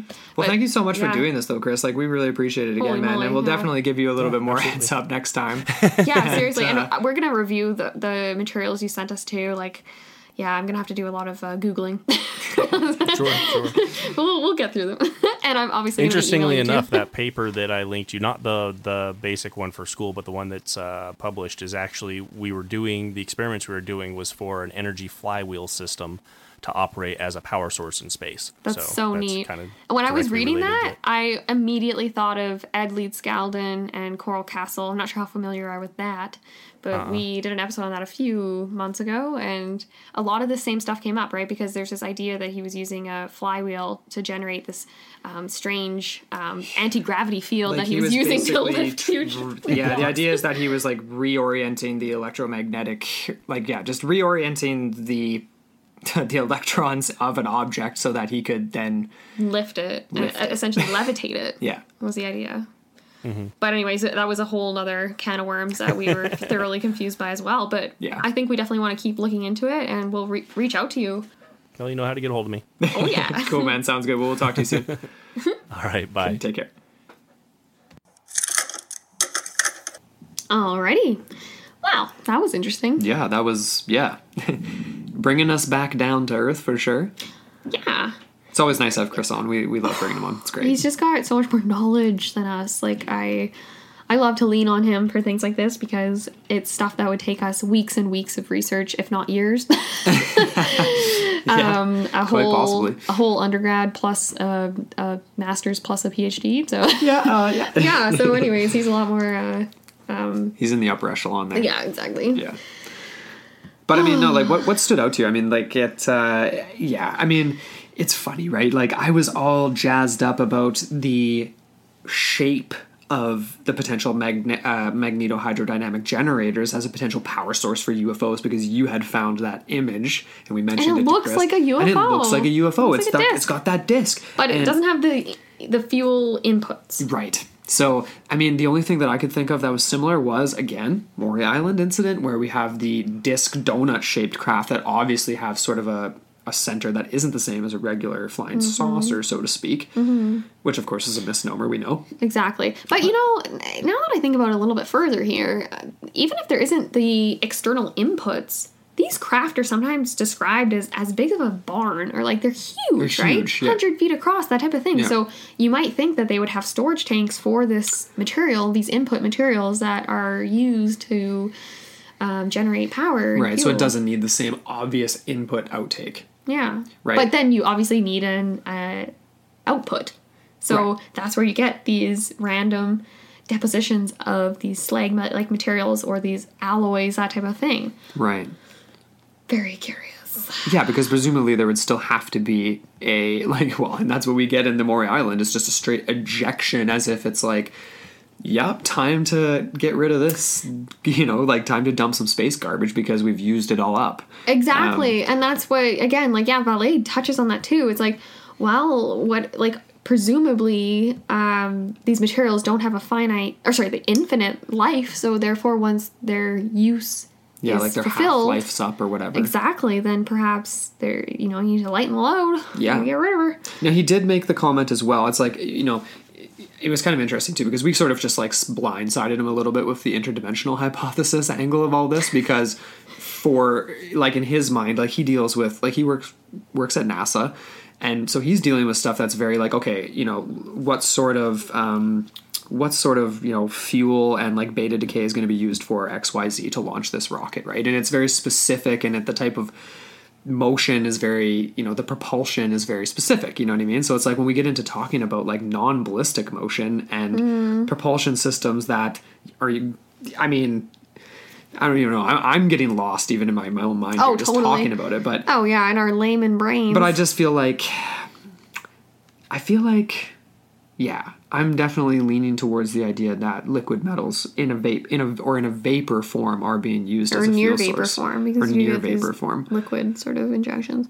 But again, yeah, like it, it comes down to a whole number of factors that may or may not the technologies might not be related, but we we didn't really get too far into uh, the idea of superconductors and that type of thing. Is like maybe explaining some of the erratic motions of spacecraft. Like, what if they themselves are superconducting, so they defy gravity in a certain degree, right? And we do have examples of superconductors in real life, right? Like superconducting Right. trains that literally levitate on their platform and Yeah. are propelled forward by that.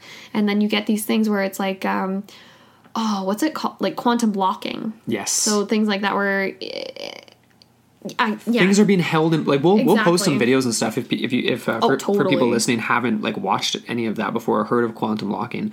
I mean, obviously it's crazy complicated and we're not going to get into it, but yeah, at the super sh- low temperatures, some um, some f- materials, I'll just call them that for the sake of whatever. Some materials will actually seemingly defy gravity, but they're actually being repulsed by the magnetic field that's present yeah. Because of the low temperature. Uh, I, this is such a bad explanation, but You just got to go watch some of it. Like we'll post it. We'll make sure that like we have multiple videos posted. and we already got into some of this stuff again with the Ed Leedskalnin. We did actually, yeah. of Rockgate, that Yes. type of thing. So again, it's kind of like a revisitation for us, and just a way to even confuse us even further. Yeah, but I mean, the point of it is though is like, and we didn't get into it with Chris, but like quantum locking, quantum levitation would explain, at least in our minds, the it's something similar to like the way that these things move in non-ballistic motion. So it's mm-hmm. like things will be stuck in a spot in quantum locking, right? Like you've got you can tilt you can tilt an object on a 45 mm-hmm. degree angle and it stays in that position hovering off the ground. And we see that with UFOs. They're traveling at a thousand miles an hour and then boop, stopped instantly Yeah. and then back the other way. Exactly. Well, how do you there's we deal with things like momentum as humans right? Like we have these we have these um very like chris mentioned it like we have these very basic sort of concepts of physics and when things don't match up within that obviously they stand out. Mm-hmm. but that's that's important. That's a significant thing right? Just because it's like we operate within a certain understanding of how the world works it's like okay like that means if we're seeing something not like that it's got to be from somewhere else oh, possibly. Oh, totally. And that brings up an important idea because Chris brought this up idea that it makes little sense for a UFO to be employing technologies originating from the 1800s, which right? is this generator What, but in my mind, it's like that could almost be explained away as like a limitation of our own understanding of reality. Like you said, our own epistemological premises, Right. ways of knowing. Right. Right. That's the basic uh, uh, definition of epistemology. Is Yes. your way of knowing the like these premises that that are almost impossible to get outside of.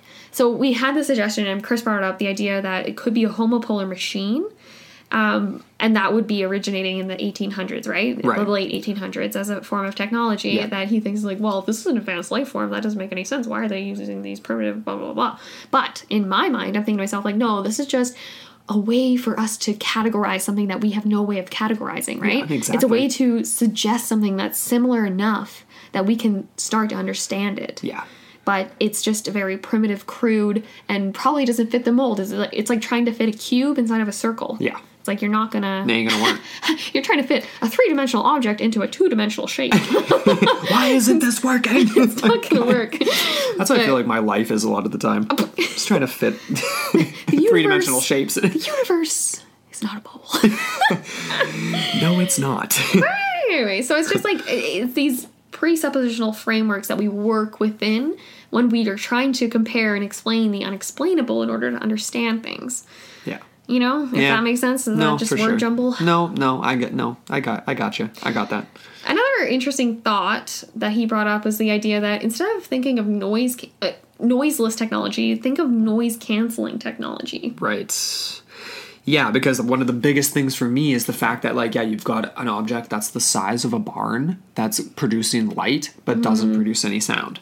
That Mm-hmm. Seemingly, doesn't unless it's below seemingly. our uh, below our level of Below the free yeah, it's like- and I've suggested that before, like infrasound, that type of thing. and of and, and almost certainly there's been instances where these craft are producing infrasound because it is making people unsettled at a level that's beyond like because some people will just be in awe and shock when they Mm-hmm. Yeah. see something like that other people will be absolutely petrified right i feel like that Mm-hmm. must have something to do with that Yeah. So I kind of I thought that was an interesting tidbit. I went on my little computer after that and did some researching, and I found a real life example from a Swedish fan company called Rotosub. And so they are producing noise canceling technology that solves the problem at the source, is how they advertise it. It makes, okay, so this is a quote from them. It Okay. This technology makes the rotating fan blades themselves into an anti noise speaker. So it said the CEO says that by modulating the angle of attack of the blades very slightly, the rotosub generates sound with the same phase structure as the noise, the same position and radiation pattern. So again, this does um, it's not a be all end all. It doesn't cancel it out entirely, but it does muffle it significantly. Right. And it does depend on your orientation to the fan itself. yeah But very interesting. Okay, the angle of attack. We get that with this Yeah. technology. We got that with the interview with Chris. Because remember when I brought that up, I was like, Yeah. oh, what about this whole frisbee, the analogy of the frisbee that I keep throwing out there? yeah pun Chucking out frisbee. Yeah. but uh, yeah, no, and he said like, oh, it has to do with the angle of attack, like, and that is the most optimal plane, so it's the most uh, efficient way of traveling, all that type of thing. Right. But this is being applied to fan technology, and apparently the CEO Lars Stromback um, wants to upscale it. He wants to go to turbofans, and he wants to go Air tra- into aircraft technology, that type of thing. He wants aircraft engine manufacturers to they are they're already interested and they're going to be working with him Right. in producing these sorts of things. So if this is happening in the mainstream with um, a firm like this, what is happening in you know In another that- dimension that's more advanced. or or just in military laboratories, right? Yeah, no, for sure. You don't know. Yeah, no, it's um I mean at, at the end of the day be though like the- like I'm just I, I keep going back to like almost being just the um the conspiracy person now. Well, it's easy to fall into the into most that. mundane explanation is the conspiracy. Obviously, obviously. The one thing that is like kind of distinctive about this though is the is like this is mechanical movement to produce energy, right? So it's like a mm-hmm. fan moving. So Chris had the example of like a silent like a chopper, like you know what I mean, like military choppers that are really quiet. Obviously there's stealth jets and stuff like that. And I get that. It's probably the same technology though because it's it's a road it's like a it's- turbine like going Exactly, through. Yeah, yeah, yeah. This is mechanical movement though.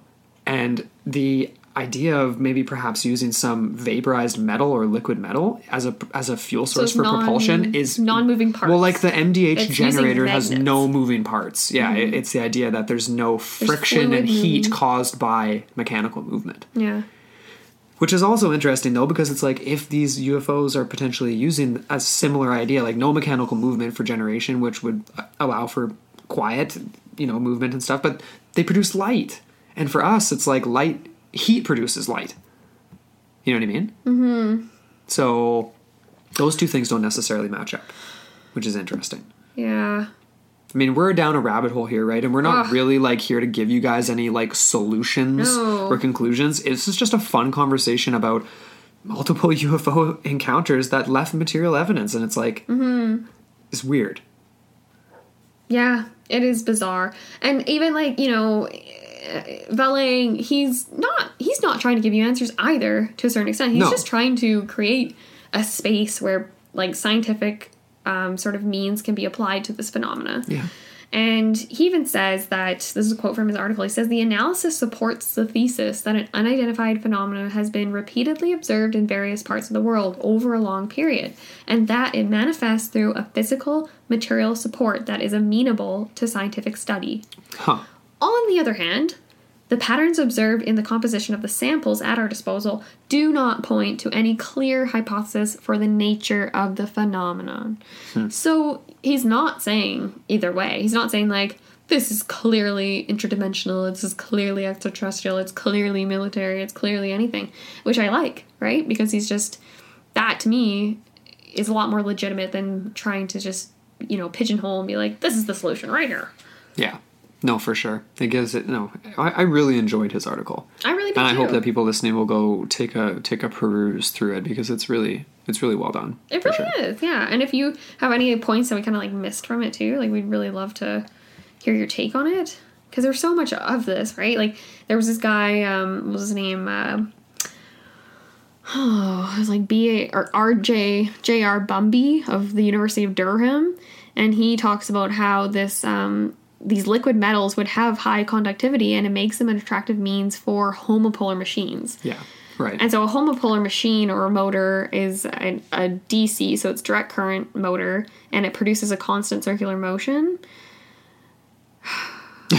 Which to me is completely lost. I'm just like I don't even get what that means. But it, he says here that the they could be superconducting or non-superconducting. So I'm like superconductors. Oh my goodness! Oh my goodness! I'm just gonna grab onto that word because I know what it means. Sort of, sort of, not really.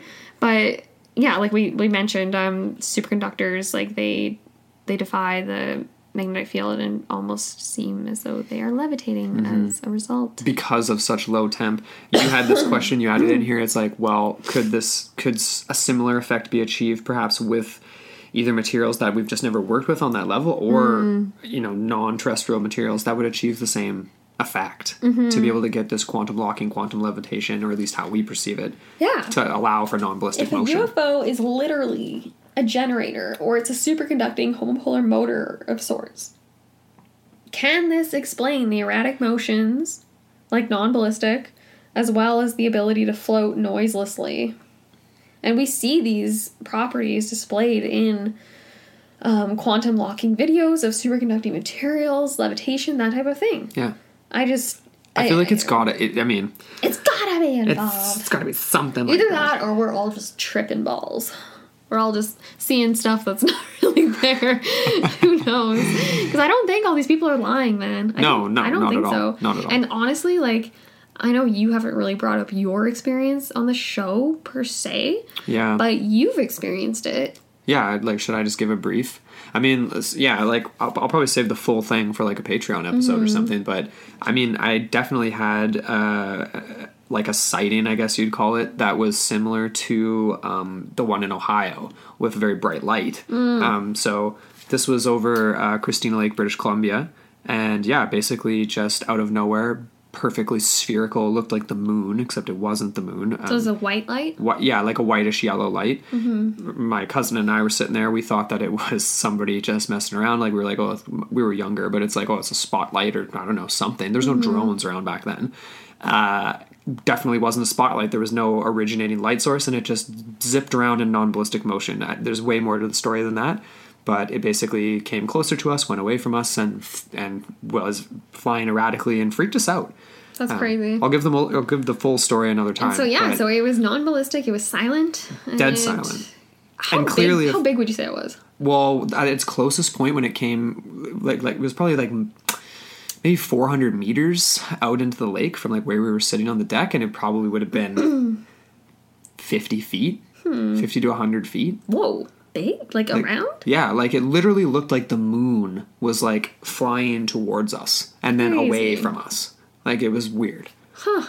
And I never seen it again, but uh, had a few other strange occurrences at, around the same location. Mm-hmm. Definitely would like to do a bonus episode uh, to tell people about that. That's so neat. We should just have like everyone submit their own personal sightings if they have one. Please And do, yeah. If you guys have sightings, yes, please send them in. We will definitely cover them. Mm-hmm. Like do an audio recording and send in the audio, uh, or any, or you can email us with the full story. We would love to hear it. Yeah. Love to hear it. Mm-hmm. Definitely. Do you have any kind of concluding thoughts on this? Conclusions. No.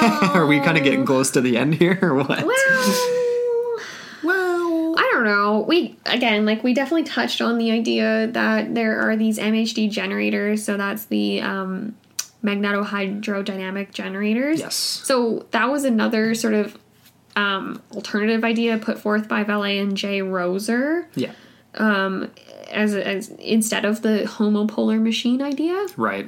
Um, so, anyways, like Rosa, he speculated that a closed cycle MHD generator. So again, closed cycle, like we mentioned, right? So there's no input parts, No. but it could it would have that disc shape. That's Yes. the most efficient shape Yeah. of these generators. It looks like a freaking UFO. Anyways, so he says he says here a closed cycle using generator using a liquid metal working fluid with no vapor staging pumping could be configured in a torus or circular shape, which would make very little noise due to the lack of moving parts. And There so that go. he proposes this idea that beta decay could allow for um, the extraction of power, and that's where Chris kind of had issue with it. 'cause he's like, "This isn't a very." He said that it's not a very efficient means of travel interstellarly, right? Right. But what if this is terrestrial in nature? What if we're talking What if we're not going far distances with this? So that could potentially be an alternative argument to that. Yes. But anyways, um, Rosa he again he speculates that this depleted fluid might need to be occasionally injected or sorry ejected Injected. injected ejected so the discarded material would contain aluminum phosphorus iron um, plus isotopes that were close um, of nuclei close to aluminum and phosphorus sorry um, including magnesium oh i wish i knew more of the um, more na what's na in the periodical oh God! table? Don't test me this. NA. Don't don't. Te- I haven't. Uh, oh no. anyways Yeah. we're, we're terrible we're not chemistry people but I, got I think a C minus in Chem eleven. I didn't even take it because i knew i'd fail yeah. I mean, I didn't try very hard. But anyway, still. so these waste materials do align much more closely with the material samples analyzed in the article. So to me, again, like I'm just I'm just gonna throw it out there, like what if that could be used? But yes, absolutely, we're not saying it is. We're just saying maybe, maybe. maybe.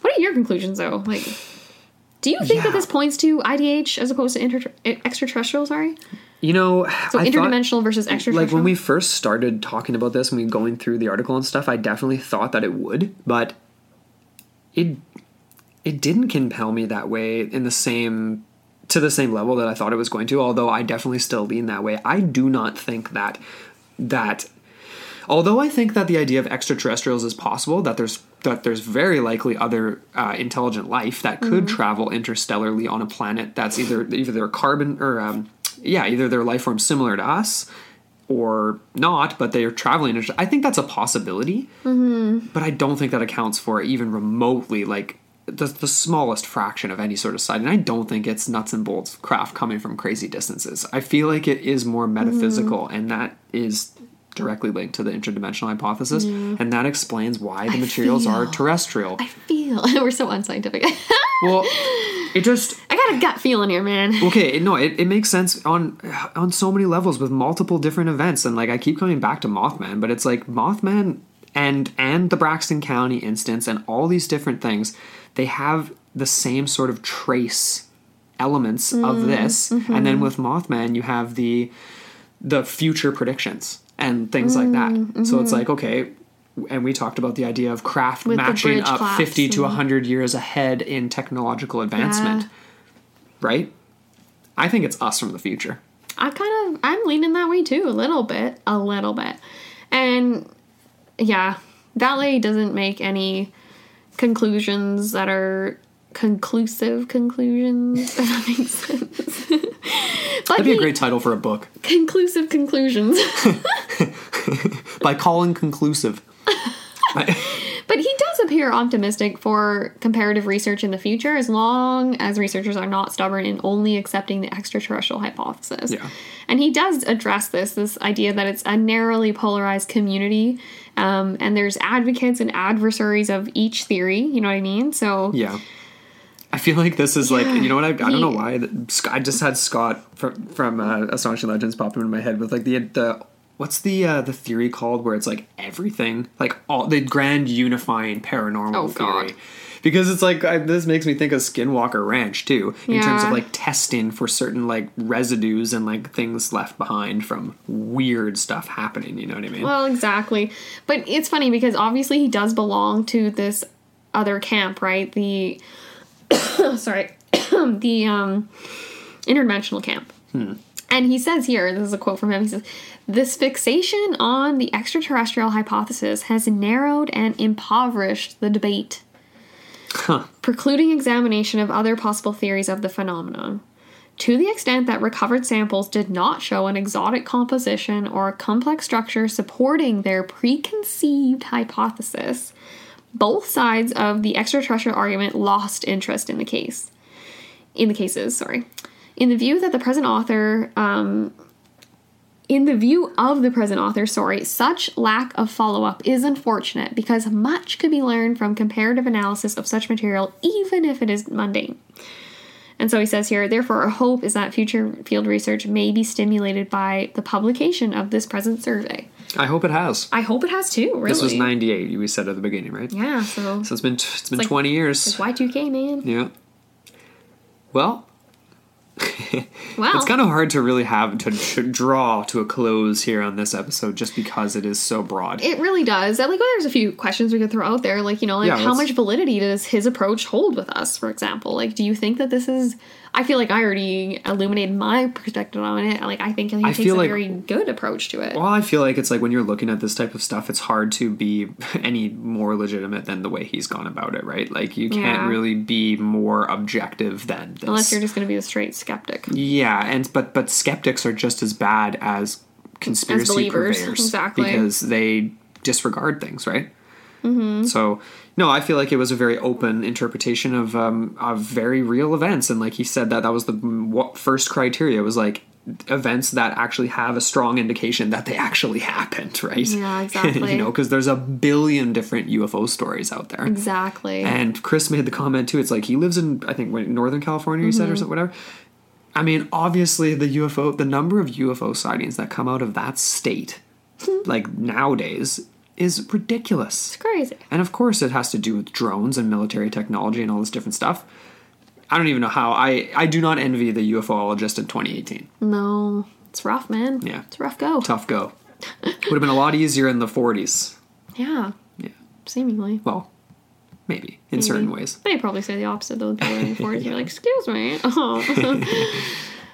yeah, I guess that pretty much wraps her up there. Yeah. Um, obviously, we want to know what all of you guys thought about this episode, and if you have any, even like like if you have any knowledge of cases that we haven't really touched on that would be totally relevant to the discussion, Yeah, like we want to hear about evidence. them. Yeah. Yeah. exactly. If there was evidence left behind or anything like that. We want to know what you think in general too. Are Mm. you leaning interdimensional? Are you leaning extraterrestrial? Does it depend on Is it nuts and bolts? Cra- Yeah. Nuts and bolts craft. Sorry, Yeah. I can't talk to. Does or- it? Yeah, like do what? And what do you guys think of the idea of using metal as a fuel source? Yeah. that would lead to these byproducts. I'm really curious to see what you guys think about that. Me too. So hit us up on Facebook, Twitter, wherever you wherever you want to reach out.